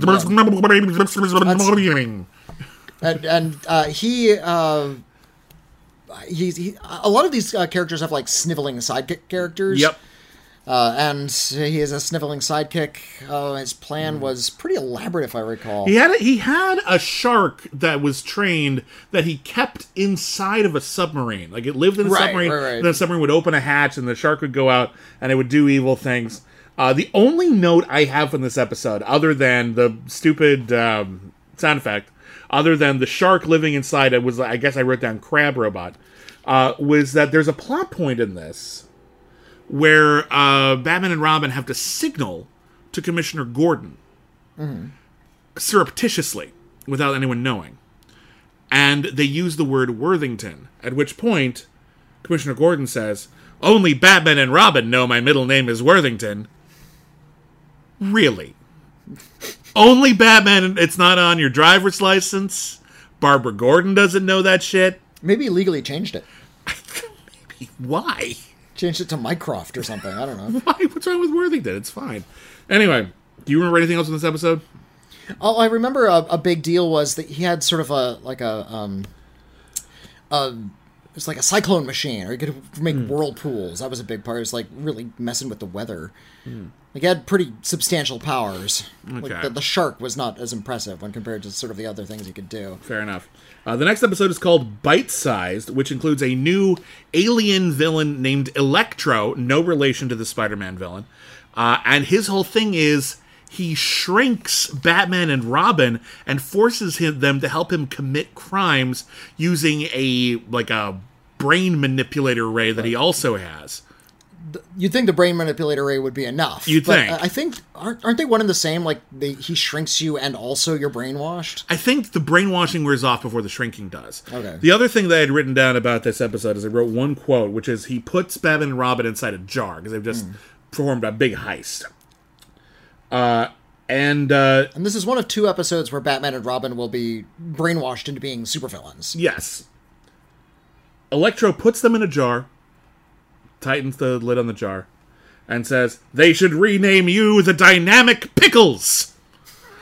And I thought that was kind of funny. Why is that funny? Because it's not funny. It's like no. not even, a, it's not a pun. There's no pun there. There's no pun there. It's just, This is kind of like Pickles. You, you look I like know what I'll say. I'll tell them that the dynamic Pickles, because they're the dynamic duo, but now they're like Pickles. It's like something Mister Furious would say. Yeah. People like, who live in glass houses shouldn't, because this is what happens. It's pretty bad. Um, anyway, Electro does bad things, and uh, the computer, the back computer, uh, at one point tells Batman and Robin to give my regards to Electro. So I presume that they're friends. Next up, uh, we have Reading, Writing, and Wronging, uh, which is a Penguin episode. Uh, and uh, this this is a, a reminiscent of an episode of the original series where yeah. Catwoman opened her own school for larceny, and indeed uh, so did uh, Fogg in the uh, British. Oh, that's right. Episode. Yeah, the uh, idea is that uh, those British schoolgirls who are learning to be criminals. Yeah. So the idea is uh, villains have decided that you know they you know masterclass is so popular right now. You can learn writing from Neil Gaiman or whatever, or directing from Ron Howard. Uh, well, Batman villains came up with that first. So like, oh, you want to be a criminal? Learn from the Penguin. Penguin's been doing this for years. He only gets thrown in jail every day. So kind of knows, yeah. Yeah, he knows. Um, he doesn't know how not to get caught. So I guess uh, maybe take an extension course for that bit. But like, other than that, you want to learn theming. By God, the Penguin uh, will help you out with that. I'll say this: I like the voice of Penguin in this episode and uh, yeah. in this show. He. I feel like he's the only one trying to do, like, that particular character. Mm. The actor who's playing the Joker is... Uh, I don't know what he's doing. He sounds like, uh, uh, what's-his-face from Body Snatchers, um, Kevin McCarthy. I, I guess a little. Like a little yeah. bit, and uh, but then Like he, the bad guy from U H F. Yeah, that's yeah. the same actor. No, I'm uh, saying, I'm, I'm, if you were having trouble picturing it. Like, hey, imagine uh, the bad guy from U H F, uh, he was the Joker. How are you doing there, Batman? And then he did, like, a... Like, it sounded like a different actor was doing the laugh. Yeah, but then they would repeat the laugh but over and over. And it's it's a little bit grating. It's exceptionally grating. The laugh repeats constantly. They only they recorded one laugh, and they just kept using it over and over again. It's like in The Simpsons, where you found out that someone was the Roadrunner, and like, oh, I'll prove it. Meep. Oh, you mean meep, meep? Nope, they only paid me for one, and then they looped it. Cheap bastards. Go, go. Good little inside baseball joke. Yeah. Um, so, yeah, Penguin has a school for crime. Uh, we find out that Dick Grayson cuts Bruce Wayne's hair. You you can afford it, dude. They're bachelors. They don't know any better. No, but I'm sorry. You, you, have, you have how much money? Inject it back into the economy. Go to a fucking salon. Go to a barber. Look, anyone. Uh, all we know is that Batman is proof positive that trickle-down economics don't work. Yes, I know that's true, isn't it? Um... We also, uh, someone, one of uh, Penguin's uh, students has the brilliant idea, uh, for the billionth time, uh, to steal Batman's utility belt. Hmm. And uh, there's a bit where they throw Bolos out of the utility belt, and someone says, well, we sure know he's not from Texas. And I thought to myself, what? They teach that in Texas. They teach Batman Bolo. Mm-hmm. Anyway, the next episode's called The Chameleon. Uh, and uh, here's an episode where we have a shape-shifting villain who can turn into anything. You know, like Clayface. But instead of this being a situation where they don't have the rights to Clayface, so they make someone similar, later on we'll have Clayface. Uh, so the Chameleon offers the various crime lords of Gotham well, the, the... to uh, to kill Batman for them, much like the Joker would in The Dark Knight. The, the Chameleon is, uh, like, it's really... Uh, another character I think would have disturbed me as a child. Because ah. he's kind of like this lanky contortionist character that can, can stretch great distances. He can turn yeah. into, like, giraffes and ladders and stuff. Yeah. Um, and, like, his body contorts as he transforms. Yeah. We'll learn at the end of the episode that he's not a human. Right. Um... Like, he's actually like a robot, and he was yeah. being controlled by a mad scientist. Uh, I don't think we needed any of that shit. No. That that's, doesn't go anywhere. Uh, but, um, yeah, so he's he's hired by these criminals to take down Batman, and he fights Batman... Um, by turning into lanky things. Several times. Anyway, let's get to Clayface. Yeah, hold on. Let me make sure there's no... Oh, I'll run real fast. The uh, mad scientist who created him uh, is Doctor Devious, who Batman previously arrested for inventing an automatic lockpicker. Now, I'm going to say something like this right now. Inventing that shit is not a crime. And indeed, if you were a locksmith, that would be a very useful item to have. wouldn't it? Legally. Maybe you have to have a license to have it or something. But yeah, I'd be pissed too. I'd be trying to take Batman down as well. If he arrested me for coming up with a very useful gadget that Batman just thought maybe could be used for crime. Mm. Fuck off. Anyway, next up. Uh, it's actually, next up is a Joker episode called He Who Laughs Last. Uh, here, the Joker escapes jail with his Joker plane, uh, which is actually a helicopter, but they call it a plane. Also, Batman invents helium paint, which when you paint it on something, makes it lighter than air. And then Bat-Mite surfs on it. And that, remember, that goes bad. I, I remember the the helium paint. Yeah. Uh, I just Batman watched is, the show. It's like, uh, these are all blended together in this big chewy Joker mass. Has this weird, stupid, elaborate plan here. And it basically involves sending Batman and Robin to do one silly thing after another. There's a point where uh, they think the clues are leading them to a performance of an opera. The opera is Pagliacci. And there's an amazing line read from Adam West here, where he says, "It's the story of a clown. No wonder the Joker likes it." Like it only just occurred to him. It was this episode where I think the, the Joker left a clue painted on the side of an elephant. Yes, and hold on, I have that. I took screen caps of that because that's that's the most. And it, the brilliant thing isn't the screen caps, although that's great. The brilliant thing is the way that Adam West, God bless him, Re- reads, reads it aloud. Yeah, he reads, reads it aloud. Has Hang to on. read the clue. I gotta find it. Hang on, it's down. It's down here somewhere. Ba, ba, ba, ba, ba. Why do I tweet so much? Here we go. All right. So he there's a big there's an elephant at a carnival, and there's a big sign like a sandwich board on the side of it. "Like an elephant, I never forget. So watch out, Batman. I'll get you yet." Continued on next elephant. Camera pans over to another elephant with another sandwich board on it. "When you figure out what I intend, you'll spend your time in search of a friend."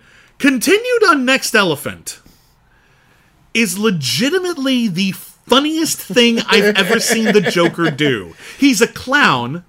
He's never funny. When was the last time you actually laughed out loud because the the Joker did a funny joke? Mm. I, I think, Not something uh, shocking, oh my god, ah. Yeah. But like actually like, eh, that's actually a good one. The, the Joker has always been sort of an ironic villain. He jokes yeah. around, but he doesn't want to make you laugh. He wants to kill you. Yeah. Uh, I'm just saying, it's it's weird that this he actually made me laugh. I laughed. I actually the, uh, laughed at a joke in this series, which is a lot hmm. to say from this series. it, it's Yeah, you'll watch this one pretty stone-faced. It's not really exciting. It's not no. t- terribly creative. The animation is really stiff. Um, I'll say this, I laughed in uh, the Tim Burton film when uh, the Joker left Kim Basinger a, a box of flowers. Oh, yeah. But uh, he left it, like, spring-loaded, so when she yeah. opens the box, a mannequin's hand holding the flowers punches up into the sky. Yeah. And uh, there was some classical music playing in the background, and it made Kim Basinger faint. It was yeah. too surprising. I guess that was kind of funny. That, it, that one made me It laugh wasn't so much bit. funny as, as it was, like, the delivery of the joke, yeah. but yeah, I guess that's fair. All right, next up, uh, we have a Mister Freeze episode uh, called The Deep Freeze, and they have re they've reconceived uh, Mister Freeze here a little bit. He now has a sidekick named Professor Frost, and what I appreciate here is I, I can picture the uh, the mindset on how we change Mister Freeze here because he still needs it to be really f- freezing for him to survive. Uh-huh. He's still a bad guy who wants to commit crimes, and in this one he wants to steal uh, a brand new high tech submarine so that he can steal things and then hide in Antarctica. But he's got a sidekick named Professor Frost who actually builds all his gadgets. And I'm picturing in the writer's room, here's the problem with Mister Freeze. He's got all this sci-fi stuff, but he didn't go to school. He's still Mister Freeze. He's not Doctor Freeze. He's not Doctor Freeze, not Professor Freeze. So we need to pair him up with someone who actually will do the mad scientist stuff, because otherwise we'd have to call him like Doctor Freeze or Professor Freeze, mm-hmm. and we don't have the rights to that. So they give him Professor Freeze, who is intimidated by Mister Freeze's uh, various mean-spirited shenanigans, uh, and uh, fantasizes about living in warmer climes.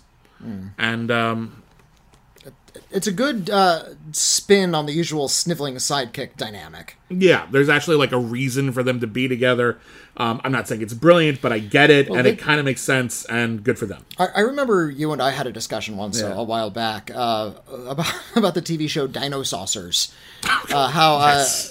Genghis Rex, the villain on that T V show. Uh, I'm not going to go into dinosaurs here. Look it up. Yeah, it's imagine uh, Transformers, but instead of robots that transformed into things, they were humanoid ex- dinosaurs. Extraterrestrial intelligent dinosaurs. It was a fun show if you were a kid. Uh, the evil Genghis Rex has a little sniveling sidekick. Anklo. Is, Anklo is the character's name. The dinosaurs mm. are leaving, Bossasaur. Yeah, right. And this was a common trope throughout a lot of uh, yeah. action-adventure shows for kids. Bad where, guys with sniveling sidekicks. And I think the idea was the bad guy uh, might be charismatic, but he's only going to attract dumb people. A well, smart person wouldn't follow the villain. Well, I imagine also... Well, a smart person wouldn't follow the villain. Also, the bad guy doesn't want uh, intelligent go-getters who could steal their glory, mm. which is one of the reasons why Megatron had so much problem with Starscream. Mm. Which is why Starscream is the greatest character in all of Saturday cartoon. Practically Shakespearean. Um, it's the Iago of robots. That was Starscream. But I it was also Starscream. Like a really pathetic character. Well, too. So was Iago if you think about it. Like, I, I guess so. He didn't have the, the same kind of gravitas, uh, pa- pathos as as uh, Starscream. I guess it, I guess it depends on how you play Iago or that Starscream. Le- that level of greatness, Starscream. uh, and uh, so the idea that yeah, supervillains can only have sniveling sidekicks, people who yeah. bend to their will, yeah. won't question their authority, and Otis are, from Superman the movie. Yeah, and, and, yeah. and are kind of like dumb enough to go along with a supervillain's plan. Never say, "Hey, wait a minute, this is a bad idea." Yeah. Uh, Doctor or Doctor Frost has agency. Mm-hmm. Doctor Frost has know-how. He should be the supervillain, but he's actually a more moral character than that. Mm-hmm. And we don't know. Uh, Not significantly so. He does go no. along with it, but he's.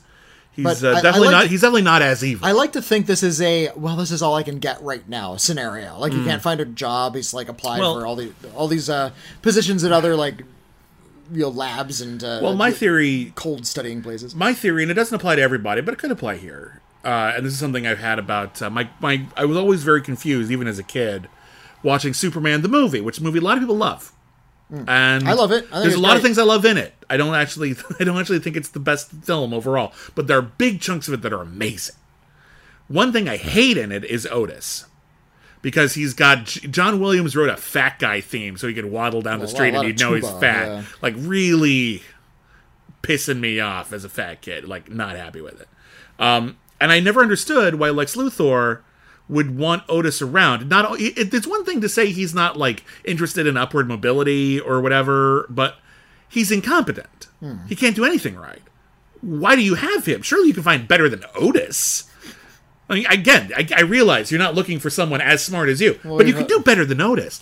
And we've, so we've theorized that they were lovers in college. Well, I, lovers maybe, but my theory is at the very least roommates. Like they were assigned yeah. together in the dorm. First year, mm. all right, and Lex Luthor was this mean, shitty kid. He had a lot of potential, but nobody liked him. And the only person who would actually spend any time with him was Otis. And initially, he hated Otis. Of course, he did. But Otis, he Otis, saw Otis as beneath him. But like when Otis Lex Luthor would stand by him. But like when Lex Luthor's like father unexpectedly died, and everyone else was really mean to him, Otis was the only one who would like stay up all night and watch Doctor Who reruns, like with Lex Luthor. And so Lex Luthor may not respect Otis, but he can't quite bring himself to get rid of Otis. Like, Otis is, like, part of the... Otis is begrudgingly family. You know? Otis, oh. Otis is the Fredo. You know? Like, I can't I can't kill you until Mom dies, Otis. So, stick around. Um, but anyway, but at least Professor... Bubble? What? Professor Frost has a reason to be here. I also love uh, Mister Freeze's commitment to his bit. There's a part where, I forget if it's Robin or Batgirl, like, breaks into his ice palace or whatever. And he said, I wrote this, I had to write down this line. Care for a snow cone? We have chili cherry and groovy grape. And I appreciated that he thought of two flavors. He didn't, yeah. he didn't have to go that far with the bit. And they, I like to think that he just kept vamping, and they're just like, oh my god, I hate it when they vamp. Um. Anyway, uh, moving on. Uh, the next episode is Dead Ringers. Uh, with the chameleon. No, it's not the chameleon. No. It's Clayface. Yeah, Clayface has decided to, A, he's going to impersonate Batman, but he can't impersonate two people at once. So hmm. he enlists the aid of another acrobat who looks a lot like Robin. Yes. To be a criminal Robin. And he's going to... They're going to go on discredit a crime spree. Batman by going on a crime spree. They're going to discredit Batman and Robin. They're going to go on a crime spree. And what's weird is that Batman and Robin eventually... like it was actually kind of like a neat bit where they remember, oh yeah, Robin used to be an acrobat. Isn't that kind of like a big deal? So Robin has an acrobat fight with an acrobat. And I'm watching it like, oh yeah, that's kind of cool. I haven't seen him do that. That's fun. Um, but then they eventually catch the, the fake Robin and uh, grill him and get to yeah. know that it's Clayface. Well, the other thing that they do, and I was very, very confused here, because like Clayface gets Batman into a car accident, and then when Robin shows up minutes later, he sees Batman in the Batmobile, unconscious, and he wakes him up. And it turns out that Batman has amnesia. And I'm immediately thinking, okay, I, I see what we did here. Clayface has replaced Batman, and he's pretending to have amnesia as an excuse not to know who he is, so that Robin will take him back to the Batcave, and he can find out his secret identity and destroy all of Batman's plans. Okay, I get it. That makes sense. So Robin takes Batman back to the Batcave, mm. and then it turns out Batman actually does have amnesia, and Clayface just pretended to be the grill on the front of the Batmobile. And I was like, come on, he was right there! It was a good plan! Also, the Batcomputer knows how to cure amnesia, it just takes him a while. I, I think they, they mix him a drug, right? Like it's something he has it's to still take. Confusing. Like that, yeah. It yeah. sort of figures out what it needs to do. Uh, Bat-Mite ends up surprisingly useful in this episode. He like traps Clayface in like a cave wall or something because Clayface keeps turning into different animals, and then he's a shark, and then finally they team up with the fake Robin, and the fake Robin says, "Well, Clayface confided in me because we're such close friends. Uh, that the, the his one weakness is he can't swim. Uh, so if he doesn't take his potion." Hmm. He will turn back into a person, and if he's not a shark, he can't swim, and that's how they catch Clayface. Uh, Clayface mm. takes a potion. Yes. He he actively gives himself the clay powers. Yeah. Uh, I think that's different from uh, versions I'm familiar with. Different, where, well, Clayface uh, went through a lot of different versions. And sometimes he was an actor who was like a Lon Chaney type, and he had, like mm. just could like stretch his face. And he couldn't do his whole body. He couldn't, like, transform but into a bunch it, of different things. I remember but, the animated series. Yeah. He had found some sort of, like, miracle compound that could, yeah. like, literally turn his face... Could into make clay. It moldable for a few moments. And it yeah. could kind of, like... But then, then it would eventually squeeze back into place. And then in the... But then Batman, he fell into a whole vat of it and became, like... This pretty much giant all clay of thing. Yeah. Glo- God, his glop. Clayface is one of those characters who was never great in the comics, and then Batman the Animated Series fixed him right up. Mister Freeze is another one of those, yeah. where the character would never quite clicked until the animated series gave him some pathos, oh. and then he became a great character. Uh, so, yeah. Anyway, Clayface is defeated. I'm trying to think if there's anything else here. No. Okay. Uh, moving on. Uh, Curses, Oiled Again. Another oil-centric episode. Uh, this time, Catwoman and Clayface, teaming up together, are going to steal heating oil because it's cold in Gotham. Uh, you know, gas heating, that was more common in the seventies. Yeah. Um, uh, they're doing that, and they are like, they're the B plot. The A yeah. plot is actually uh, Batman having a rivalry with this really awful, like, snide, sarcastic newscaster. Yeah. I kind of thought they were like, Clayface was going to turn out to be the newscaster? No, it turns out they just, just, just have their own J. Jonah Jameson in this universe. They keep forgetting but, to make it good. Like, it's right there. Like, a clean storytelling bit is right there, and they never actually, like... Yeah. Moving, I, I got nothing. Okay, so uh, there's a there's a fun bit where Clayface is in the middle of a submarine, and he decides to turn himself into a giant wiped sperm whale a la Moby Dick, and it breaks the submarine, and I'm like, that's expensive. You could have just sold that. Like, if you just want the money, like, sell the submarine. It's probably worth a lot. Why you, they need to want to buy more submarines. Why would they sell the submarine? I don't know. They need more money to buy more submarines. The other thing I was thinking about while I was watching this episode is uh, was another one where uh, Batgirl is the only one who actually likes Bat-Mite, listens to Bat-Mite, thinks Bat-Mite has something to contribute. And I'm starting to think, like, Bat-Mite... Bat-Mite doesn't officially live with Batman and Robin. Like, he doesn't have a, an apartment there. They don't like him there. They want him gone. Why doesn't he just hang out with Batgirl? He, he likes Batman. But he, he like Batgirl. loves Batgirl, and she actually likes him back. You would think, at the very least, in his, like, you know, mm. dorky mind, he would think to himself, well, Batgirl actually wants me around. Maybe I should mm-hmm. just hang out with Batgirl all the time now. And then... Could still be Bat-Mite and hang out with Batgirl. Yeah, right? Like, it, I just feel like... I feel like that would solve a lot of problems. I feel like after the third season of the original Batman series, uh, calling Batman and Robin the d- dynamic duo is a little bit of a, a misnomer. Well, yeah, they're, they're always call- tooling around with well, Batgirl. They call them the Terrific Trio. But they still say dynamic duo now in the seventies. Well... I'm not sure if that's still a term they use in the comics. I think uh, it's just one of those things that's just... Crusader as well. Well, Cape Crusader is still occasionally used, but I feel like dynamic duo is just such a great alliteration. People still use it, even though yeah. it's not necessarily apropos. Batman in the comics has, like, an extended family of, like, dozens of people at this point. Yeah. You know, like, it's a, always a party in the Batcave. Uh, let's see, moving on, we have Birds of a Feather fool around together. Well, this is another uh, Batman Becomes a Supervillain episode. Yeah, the idea is it's the yearly Underworld Convention, or Yuck! And uh, both Penguin and Joker uh, want to be voted president of the Underworld Union. Uh, and so uh, Penguin says, I'll prove that I deserve the job by turning Batman and Robin into criminals with his crime slime. And if you come into contact with crime slime, it changes your personality so that you become a criminal. And like all criminals, you have a New York accent.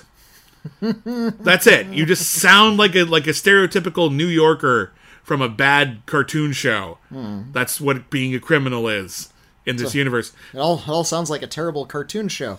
Yeah. Uh, uh, they prove that a... it works by like squirting it on a mouse. Hmm. And then the mouse turns on the cat that was chasing it. And chases the ma- the cat, and the cat's like, ah! And I'm like, uh, it's still a cat. Cats are evil. I, okay, well, hang on. Mm. A, fuck you. B. No, no, that's just fact. Cats are evil. They, they don't play good guys in, in movies and cartoons. SWAT cats. Those were not good cats. Samurai pizza cats. Those were fine cats. Okay. Uh, but... Uh... Where was I going with this? Speedy Cerviche, Polyester, and Guido no, the idea is, were great cats. No, my point is this. Uh, uh, the cat would still, like, even if it was a mean mouse, like the, the mouse is like an attitude, hmm. the cat is still ten times bigger than that mouse. No, the only reason and wants to, cats and wants chase to... mice is because they're bullies and they're evil, and they want to intimidate something smaller than them. And if a mouse were to stand up to a cat... We also find out that Batman and Robin, when they're playing, when they're bowling in their private bowling alley, their bowling pins are carved to look like they're villains. Yeah, which that's is kind of fun. Which is mean. Well, like, this is, who this did is what that? This is clearly what they're getting up to. Like after they've been alone for too long, and they're, yeah. they're not like a, socializing or talking to yeah. other people much. What do you want to do? Let's just let's carve these, and then we can do bowling with them. Uh... The idea of superheroes turning into supervillains uh, stresses something that's really vital to superhero storytelling that isn't acknowledged much anymore. What's but, that? Uh, the whole moral absolutism thing. Well, yeah, okay. Where heroes are always heroes and villains are always villains and never yeah. the twain shall meet. Yeah. And while we like to pretend that there's this... Uh, More, a lot of moral gray areas in our superhero cinema, there isn't. It's still a, yeah. a vast divide between hero, heroism and villainy. Yeah, even at the end of even the Batman movies that actually suggest that there is a moral uh, ambiguity or complexity to Batman, like The Dark Knight or mm. The Batman, uh, at the end of the day, they're still portrayed as, and they did everything right, or at least they tried. Yeah, they, you know, they, like, they're, they're on their side of yeah, righteousness, yeah, they're not a villain. Yeah, sure, Batman, you know, broke... Mm. every single anti-privacy law in the book with that weird cell phone thing at the end of The Dark mm. Knight.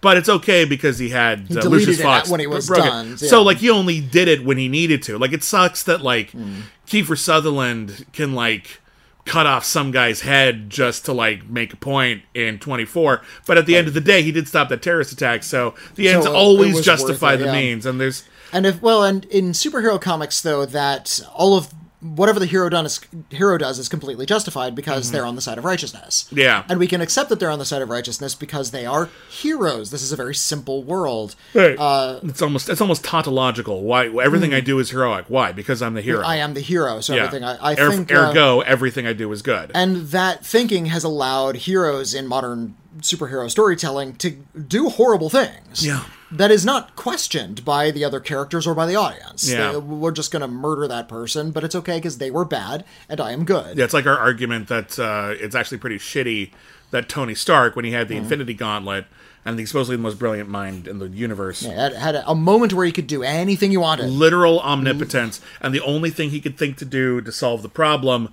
was mass murder. Just to and, kill, kill everybody on the battlefield. And again, I, I get tons of responses to this whenever I bring this up. People are like, well, yeah, but they were the bad guys. And I'm like, again. You, you, you're, this, yeah, it's what, what you said. It's it's yeah. Well, it's there's there's the line backward uh, reasoning. It's t- tautology. Well, there's there's uh, uh there's a line that John Oliver had. John Oliver did a great bit recently, uh, where he talked about the flaws in the movie Air Bud. It's and, an extended bit just on Air Bud. Yeah, yeah, and it's a great bit. And uh, there's a line there that I have taken out, and I haven't had an opportunity to use it yet. But whenever someone uses as a counter-argument uh, something that they inserted in the text to let themselves off the hook, mm. like, for example, oh, well, the only... Doctor Strange said there's only one way to defeat Thanos. Mm. Ergo, anything Tony Stark did must have been the right thing to do. Uh, there's a line that John Oliver had about Air Bud. I'm going to quote it right mm. here. I hear your point. I really do. It's the movie's point, isn't it? The movie fed you that point. And no disrespect, you ate it up uncritically. It's when you're, you're, you're, yeah, I, yeah, I saw the movie too. I got what it laid down. I just then thought about it and came to a different conclusion, or I decided that I didn't like what happened for these reasons. That's being critical. So, yeah, we, we, we did this a lot in Holy Batman, where we talked about how, like, Batman is presented as this paragon of virtue, but actually a lot of the time in the nineteen sixties series, he was standing in the way of sociological progress, or mm. capitalistic progress, or prison but reform. He, he stood, you know? Well, c- because what he stood for was uh, a very conservative mindset. Yeah. Uh, a previous generation's values, and trying to keep mm. those in place. Which is why a lot of the villains in that series, even though they're technically bad guys, end up feel- seeming like counterculture heroes, because they're the ones who get to dress up and mince around. And, and are live, clearly having fun. And most of whom are clearly queer, and like mm. they're just living their lives, and... You know, they're criminalized because Batman says so half the mm. time. Like, just saying. There's a lot of things we should probably question more. And, well, like, and I... honestly, questioning them doesn't make us not fun. No, it doesn't mean, like, well, oh, I well, think... then we wouldn't have Batman. A, maybe that's not the worst fucking thing in the world. But B, we can't question it? Well, what, what I find Batman fr- will be fine. What I find completely frustrating is, you know, when you're, when you're a little kid uh, and you sort of... don't have a mind yet for a lot of the complexities of the world's problems, the idea of there being good guys who are able to take care of the bad guys is a very uh, easy to understand and appealing idea. Well, because you, when you're a kid, mm. you see people who are mean to you as bad. Yeah. Uh, you know, unless you're internalizing it because mm. it's like family or something like that. But like, you know, your bullies are just bad guys. Yeah, you, yeah. Do, you don't understand the nuance there, and then they're not really giving you much to work with, so who can blame him? So the idea of just someone big and tough right, helping it. you with your bad guy problem in, in, like, is, in, in, is, in is one, a fantasy. In a, in a snap, like one afternoon, they yeah. just throw him in Batman jail. Batman just, just like it. pulls yeah. them up by the scruff of their collar and says, no bullying, and this puts them in yeah. bad guy jail. And they'll be yeah. out again soon because bad guy jail isn't that bad, but it's just, you know, think about what yeah, you do. He won't actually kill him. Yeah, no, no, no. Because you're a little kid. You want him to die. No, you don't want that. Uh, What I find curious is that very simple morality, mm-hmm. uh, this this reasoning that uh, the, the, the good guy is going to be good because he does good things because he's a good guy, uh, is something that we've taken uh, into our adulthoods. Yeah. Uh, and I, I've heard this a lot, that um, nine eleven was actually this big traumatic uh, cultural event mm. that brought that changed entertainment into something lighter. That people responded to nine eleven in their entertainment mm. by going into worlds where good guys could take care of the problem like that. There would, there would be an, a, a, an oversimplification exactly. of us we, versus them. The, yeah. the, now it's an us versus them thing, yeah. and there are heroes in that world that could have taken care of that and one prevented counter, that. One counterpoint to that, I don't, I'm not going to completely dispute Th- This your is point, just something I've heard. I'm not something well, I'm necessarily arguing this. Point, real, I, think but, the, um, I think the obvious counterpoint to that is the horror genre went in completely the other direction. Ex- yeah, yeah. And we started going into like, like actual... like torture movies. Yeah, yeah, and really nihilistic type mm. of horror films in order to basically no, portray the... The, the antithesis of that. A, a lot, a lot of uh, sociologists and critics pointed to the rise of superhero cinema as a post nine eleven phenomenon. Sure. Uh, and well, look at the Avengers. What, I, what do they do? They don't stop things like they don't save the world by like mm. helping people they before fight, problems. They, they like fight, it, oh, uh, you did something bad to us, and now we do bad things to you because yeah. you started. They're it. called Avengers. Yeah. They, they don't stop things; they avenge. They things. don't prevent things. They don't like Not, make the world a better place. They just mm. avenge. They just bring more violence after violence is done to us. Mm. Uh, speaking Hi, of bringing, bringing violence, Luca's uh, punching. Luca's, but uh, the Luca's point I was going to make is. Like. A lot of people are bringing that moral absolutism with them into their adulthoods, and they're yeah. still going to superhero movies mm-hmm. as they age. It's well, and a lot of politicians of... are weaponizing that as exactly, us versus yeah. them mentality, when that's really a gross and, oversimplification uh, of how life works. There was a, a, a review of the movie Turning Red going around on social media oh, for a little bit uh, about this a young critic. Uh, he was in his twenties. Yeah. I, I looked him up. Uh, and uh, his name is, uh, what was his screen name? It was like ah. Miss, Mister Master. I forgot his actual name. Uh, but uh, this critic was complaining that uh, Turning Red, which took place in two thousand two, mm-hmm. didn't talk about nine eleven enough. Yeah. Like, that was a criticism he had. Like, it yeah. was... T- Surely everyone in two thousand two, all they could talk about was nine eleven, was kind and, of the yeah, attitude. And, and uh, the, I think the critic was, like, ten at nine eleven. Yeah. So, uh, like, that's his recollection of that time, was that... Uh, That was all anybody could think about. Right. And it's the assumption that uh, your worldview and that your and so experience his, must be that of everybody. He, he uh, but the odd assumption is that he wanted this uh, Pixar film about mm-hmm. uh, uh, this teen girl who is turning into a giant red panda. Yeah. And it's clearly a metaphor for adolescence. Yeah. To be a lot more serious about nine eleven. Yeah. There are adult movies that address that, but we expect I... it from our kid entertainment. It's kind of weird that people are growing up with this moral absolutist mindset from their superhero entertainment, expecting it to sort of grow with them and to start addressing the thing that it was initially designed to avoid in the first place. Yeah, well, again, because like the idea, we, we so much of the media that we consume mm-hmm. uh, it, for like mainstream audiences is stuff that is designed for younger audiences. This is designed superhero stuff is designed for young people to enjoy. Why? Because mm-hmm. it's a simplification. Yeah, even at its yeah. best, even the good stuff, even the complicated stuff, it's still a simplification.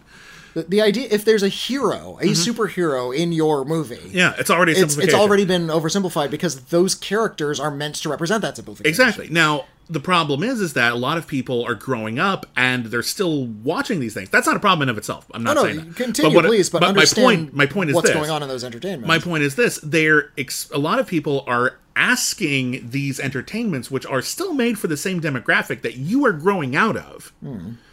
to grow up with them constantly. So they want superhero stories to get darker and more meaningful and more nuanced, mm. even though.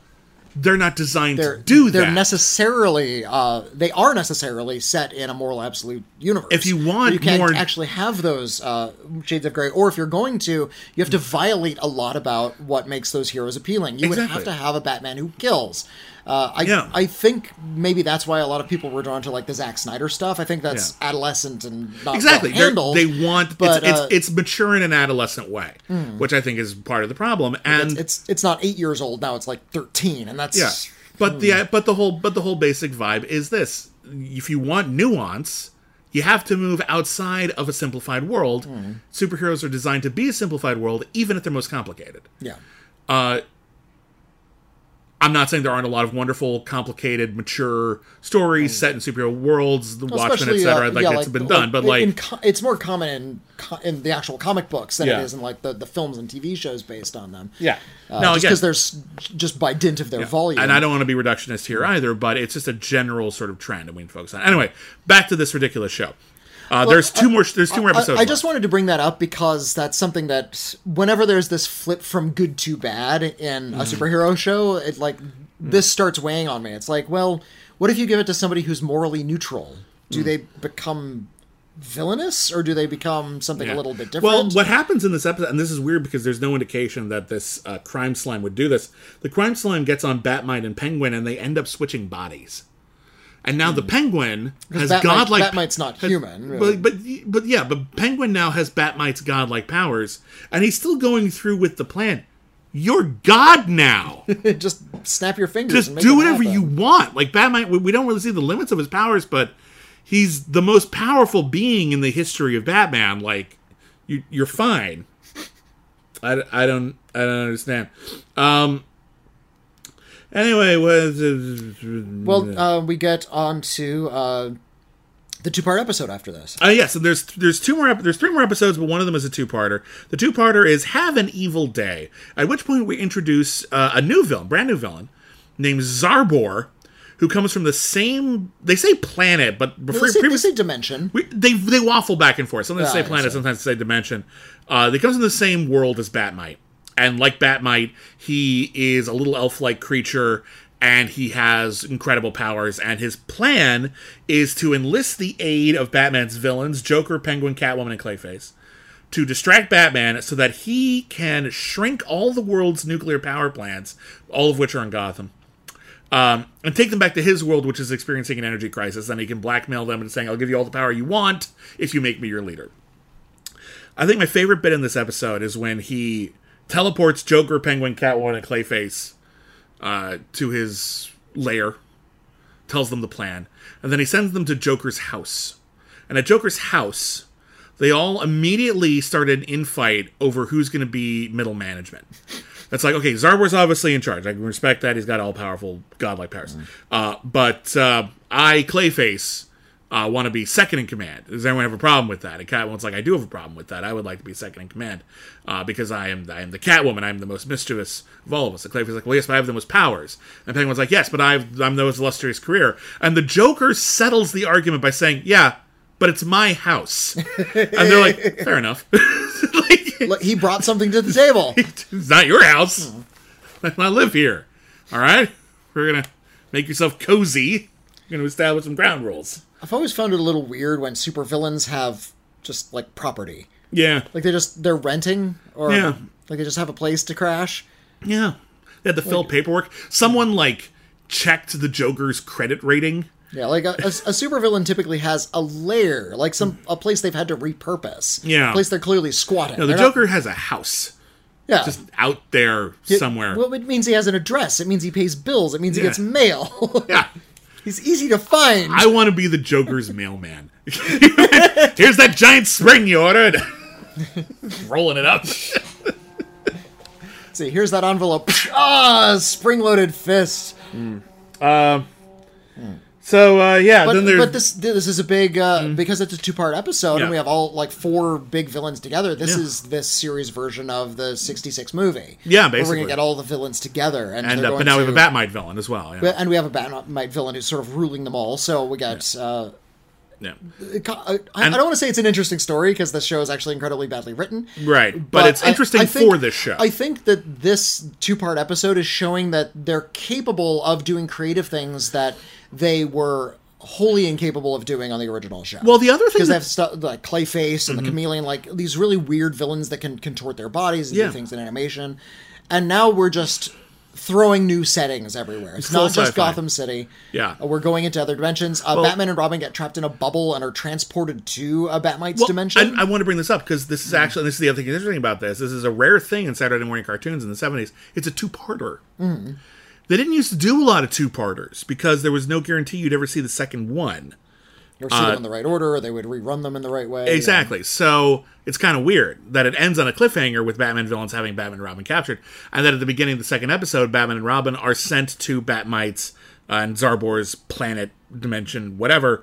Um, and they end up... And this gets this goes full sci-fi. They have to fight an army of robots. They have to... Um, what happens there? They got a the, the thing. Uh, there's energy shortage. There's a floating, uh, Arbor has, uh, Zarbor has his own sidekick. It's a floating robot named Chug. And, That's uh, right, Chug. And Chug, Chug, Chug is long suffering, and you can know that Chug has seen some bad times because he's a robot with a Band-Aid on it. Hmm. You know, because he got cut that one time. Uh, that's a way to, like, didn't you ever have to fix, uh, like, a, a, a cracked radio or something around your house? With a with, Band-Aid? With an adhesive strip, yeah. Uh, no. The like, cracked radio? What do you want to do with a Band-Aid? Well, instead of, like, taping it back together, you don't have tape around, so you have to improvise and use a, a band. I saw that a lot as a kid. Okay. People used ad- ad- mm. adhesive bandages as to fix broken things. Anyway, the only other thing I wrote down for this episode was robot bubble rockets. Which there are. And then lastly, uh, the final episode of the series is uh, uh, Zarbor's defeated. Surprise. Uh, this looks like a job for Bat-Mite, which sees the immediate return of Zarbor. He breaks out of prison and decides to go on a rampage in Gotham City. Once again, he turns Batman and Robin evil. I wonder if this is in Adam West and Burt Ward's contract, that they had to be evil a certain amount of the time because yeah. it's more interesting. Um, I'm wondering where Adam West and Burt... No, because uh, we're wrapping up the series. Yeah, uh, is... I'm, I'm wondering where Adam West and Burt Ward were sort of in their careers when right. they were asked to be Batman and Robin again after a decade. It's my understanding that Adam West had been trying to move away from this, mm. but it had been about ten years, and you know work wasn't great, mm. and he decided to embrace it. Yeah, uh, uh, which is a pity because they're both very talented. They're very, uh, they're very actors. We, we watched Batman uh, all, every episode, and we constantly gave credit to uh, their comedic timing, mm-hmm. their devotion to the material. Uh, their the, physicality was yeah, quite impeccable. Yeah, uh, yeah, they they really brought it. They're like, these are professional actors. They're, this is not a case of uh, Adam West and Burt Ward not having anything beyond this range. It's kind of a pity that they got pigeonholed because that robbed them of work, and I would like to see them have... Mm. See, I would like to have seen them do more. Yeah, uh, I know we got to see uh, Adam West in uh, sort of later in his career do sort of comedic roles, like in um, that uh, that wonderful pilot. Was it Bennigan? Uh, uh, Bran- Brannigan. Brannigan. That was yeah. it. Uh, yeah, where he played an uh, an actor from an old cop show yeah, who, he, who started to believe he was kind of a cop. Yeah, imagine if Mannix, like twenty years later, mm-hmm. went around Hollywood acting like Mannix. And yeah, everyone was yeah. like, all right, just let him do it. It doesn't mm-hmm. hurt anybody. Like, it was pretty funny. And then, of course, he uh, satirized his own persona on Family Guy, where he played the mayor of yeah, Kellogg uh, for a long time. On, on Cancelled Too Soon, we covered that show Danger Theater, where he uh, played sort of like a Hawaii Five-O guy, mm-hmm. but he was, like, really clueless. Oh, what was that show we did on Cancelled Too Soon where I think it was, like, the last precinct? It was the last precinct. The last, there, yeah. Where he was the chief of police at a wacky police academy precinct, mm-hmm. which is also one of the... first T V shows I've ever seen that had an ongoing, recurring main character who was trans. They were played yeah, by a cis actress, but... A, a, tra- a trans main character. Yeah, yeah, who was treated with dignity, actually, for the most mm. part. You know, and that was and, and like a lot a, to ask a, in the a eighties. A few things were said at her expense, but the person who said them was always called out. Always in the wrong. Yeah. Yeah, definitely. Yeah, mm. it's... And there's an odd pl- footnote in history that nobody a, talks a about. There's a plot that after she had transitioned, like, her, her parents were coming to visit, and, like, yeah. they weren't at peace with it, and... Yeah. It was actually, like, you know, for the eighties, pretty tastefully done. Su- surprisingly yeah. so for the era, yeah. Um, so Adam West had a good career. Burt Ward had a good career. Um, he, Burt Ward didn't act a lot, but he ended up doing, like, a lot of charity work, and... Yeah, he, yeah. he worked with a lot of animal charities. Yeah, in fact, when he had... Uh, Burt Ward had a cameo... as this version of Robin in an episode of The Flash or Legend mm. of Tomorrow, whatever. Uh, and there's just one shot from his universe, and he's, like, walking dogs. Aww. And that's, that's, that's it. He's just, like, um, in one shot. Um, uh, Adam West is goofing around. Yeah. You can tell in his voice performance. And yeah. He's, that he's, just he's not of, taking it too seriously. Like, oh, Bat-Mite. Like, he's trying to overact a little bit just um, with his voice. But he's doing it well. He's actually he's a good well. voice actor. I feel like Burt Ward actually is trying to bring a little bit more character to it. Yeah. Because he's he's clearly pitching his voice up. He's trying to sound younger. He's a decade older at this point. He yeah. was already, uh, like... He was already too old. He was already, he was already technically too old for the world to begin with. He was already thirty when yeah. he was playing the Boy Wonder. He was just shorter than Adam West. That's yeah. the only thing that made him look boyish. And, yeah. that, and that little boyish haircut yeah, they gave him. He looked fine. You know, he, mm. made, it, he made it work. Mm. Um, anyway. But uh, I, I feel like they're, uh, they're... Burt Ward is taking this a little bit more seriously. Mm-hmm. But I think they're both just sort of messing around. I think they are. They re- recorded this in mm-hmm. probably a very short span. Mm-hmm. They they got like one paycheck for all of the performances that they performed over the course of a week. Yeah, and uh, as such, I think a lot of the spirit is gone. Mm. This is technically a continuation of the sixty-six show. Arguably, yes. Uh, the villains look and sound a lot different. Their M O is a lot different. Yeah, but they're but cartoons. I think they're so, of course they're gonna. They're cartoons, but I think they're supposed get, oh, to be the same ones. Well, so also, the, the also likeness rights is, might be an issue. Maybe yeah. you're not allowed to make it look just like Cesar Romero. Yeah, maybe you know? so, but yeah. I'm, I'm. This is supposed to be the Cesar Romero Joker. That's the implication. And the Burgess Meredith Penguin. Like, definitely the, the Burgess Meredith Penguin. Definitely Burgess Meredith Penguin. Uh, I am sensing nothing from the New Adventures of Batman that has any of the humor or the fun from the nineteen sixty-six mm-hmm. show. Yeah, that, uh, it is just a cynical cash-in, and I think we can all just openly acknowledge that. Sure. Uh, but even a cynical cash-in can try to do something, can try to reach back and try to uh, get sort of that raucous, satirical bent that the original show had, a little bit of that counterculture feeling. This doesn't have any of that counterculture feeling, and I blame Bat-Mite. Bat-Mite changed the tone of this show. Uh, Bat-Mite was a huge mistake. If they had tried to do just Batman and Robin and thought a little bit more about their living situation, mm-hmm. if they were just bachelors, if they said things like, gosh, I wish there was someone around, well, let's throw pens into the ceiling.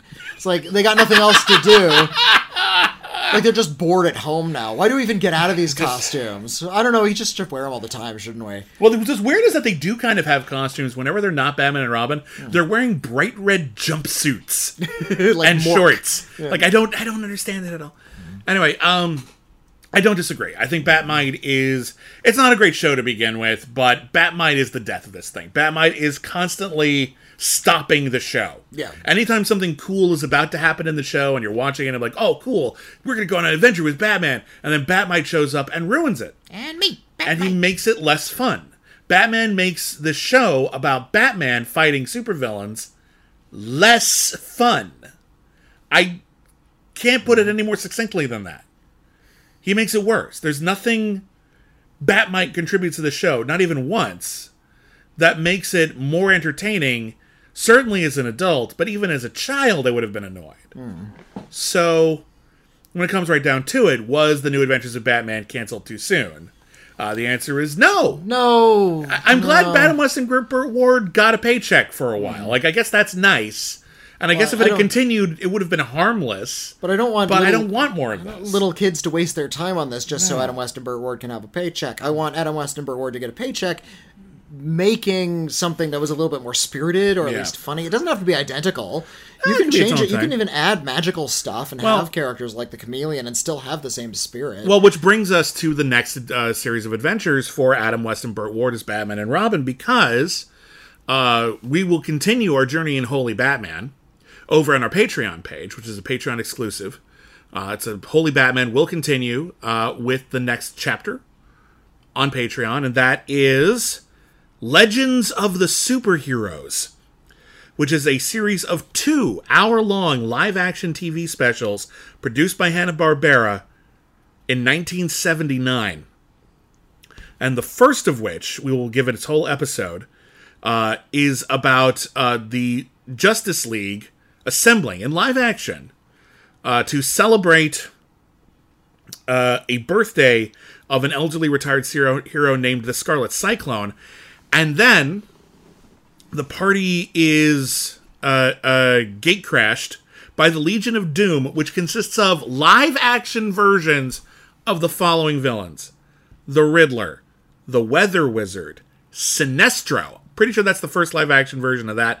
Mordru, Doctor Sivana, Giganta, and Solomon Grundy.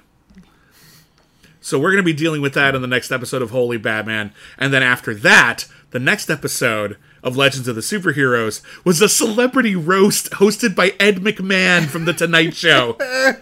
Oh my God in heaven. So those are the next two episodes of Holy Batman right there. I'm looking forward to getting to those. Coming up next on Cancel Too Soon, however, and again, I know we took a long break, and if you follow our other shows, you'll know that we had personal problems that kind of ruined the month of April for us. We are back, and our next episode of Cancel Too Soon will be one of our favorite subgenres, nineteen nineties action sci-fi. Yay. We are going back to Time Cop, the series. That, that, that's our wheelhouse, man. Yep, from nineteen ninety-seven to nineteen ninety-eight, there was a live-action television series based on the Jean-Claude Van Damme movie Time Cop, which I think itself was based on a comic book. Uh, and uh, we will be reviewing all of that, and I am super excited because that is totally my jam. Uh, so stick around for that, and of course stick around for all of our other shows on Critically Acclaimed. If you head on over to our Patreon, patreon.com slash Critically Acclaimed Network, in addition to getting Holy Batman, you can get a lot of other exclusive shows if that's what you're into. We have shows uh, dedicated to every single film ever nominated for the Academy Award for Best Picture. We have a weekly series where we're reviewing every single episode of Star Trek in order. We do commentary tracks. We're about to have our first ever uh, critically acclaimed trivia night. Uh, so uh, if you want to join out in the top tier, you can participate there. You can play trivia with me and or Whitney, schedule permitting. Uh, mm-hmm. Not necessarily, we won't necessarily both be there every time, but one of us or both will. And um, that's really exciting. We can't wait to get jump into that with y'all. So mm-hmm. uh, we're also on Twitter at Critic Acclaim. I am at William Bibiani. I'm at Whitney Seibold. If you want to talk about anything we discussed in this episode, You can email us. Our email address is letters at critically acclaimed dot net, and we might read your email on an upcoming episode of our podcast, We've Got Mail. Whitney, if they prefer to to mail us the old-fashioned way, what is our P O box? Uh, yeah, send us an actual letter. P O Box six four one five six five, Los Angeles, California, nine zero zero six four. All right. Thank you so much for listening. Thank you to every single person here uh, who's here for Cancelled Too Soon. Thank you to every single person here uh, who is here for the extension of Holy Batman, and to all the rest of you who just like Batman podcasts or stuff. Mm-hmm. You're all awesome. Thank you so much. That's a wrap. We will see you next season.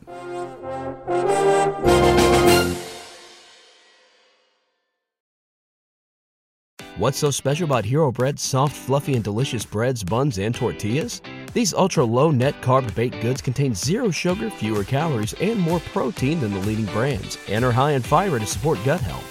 Shop now at hero dot co.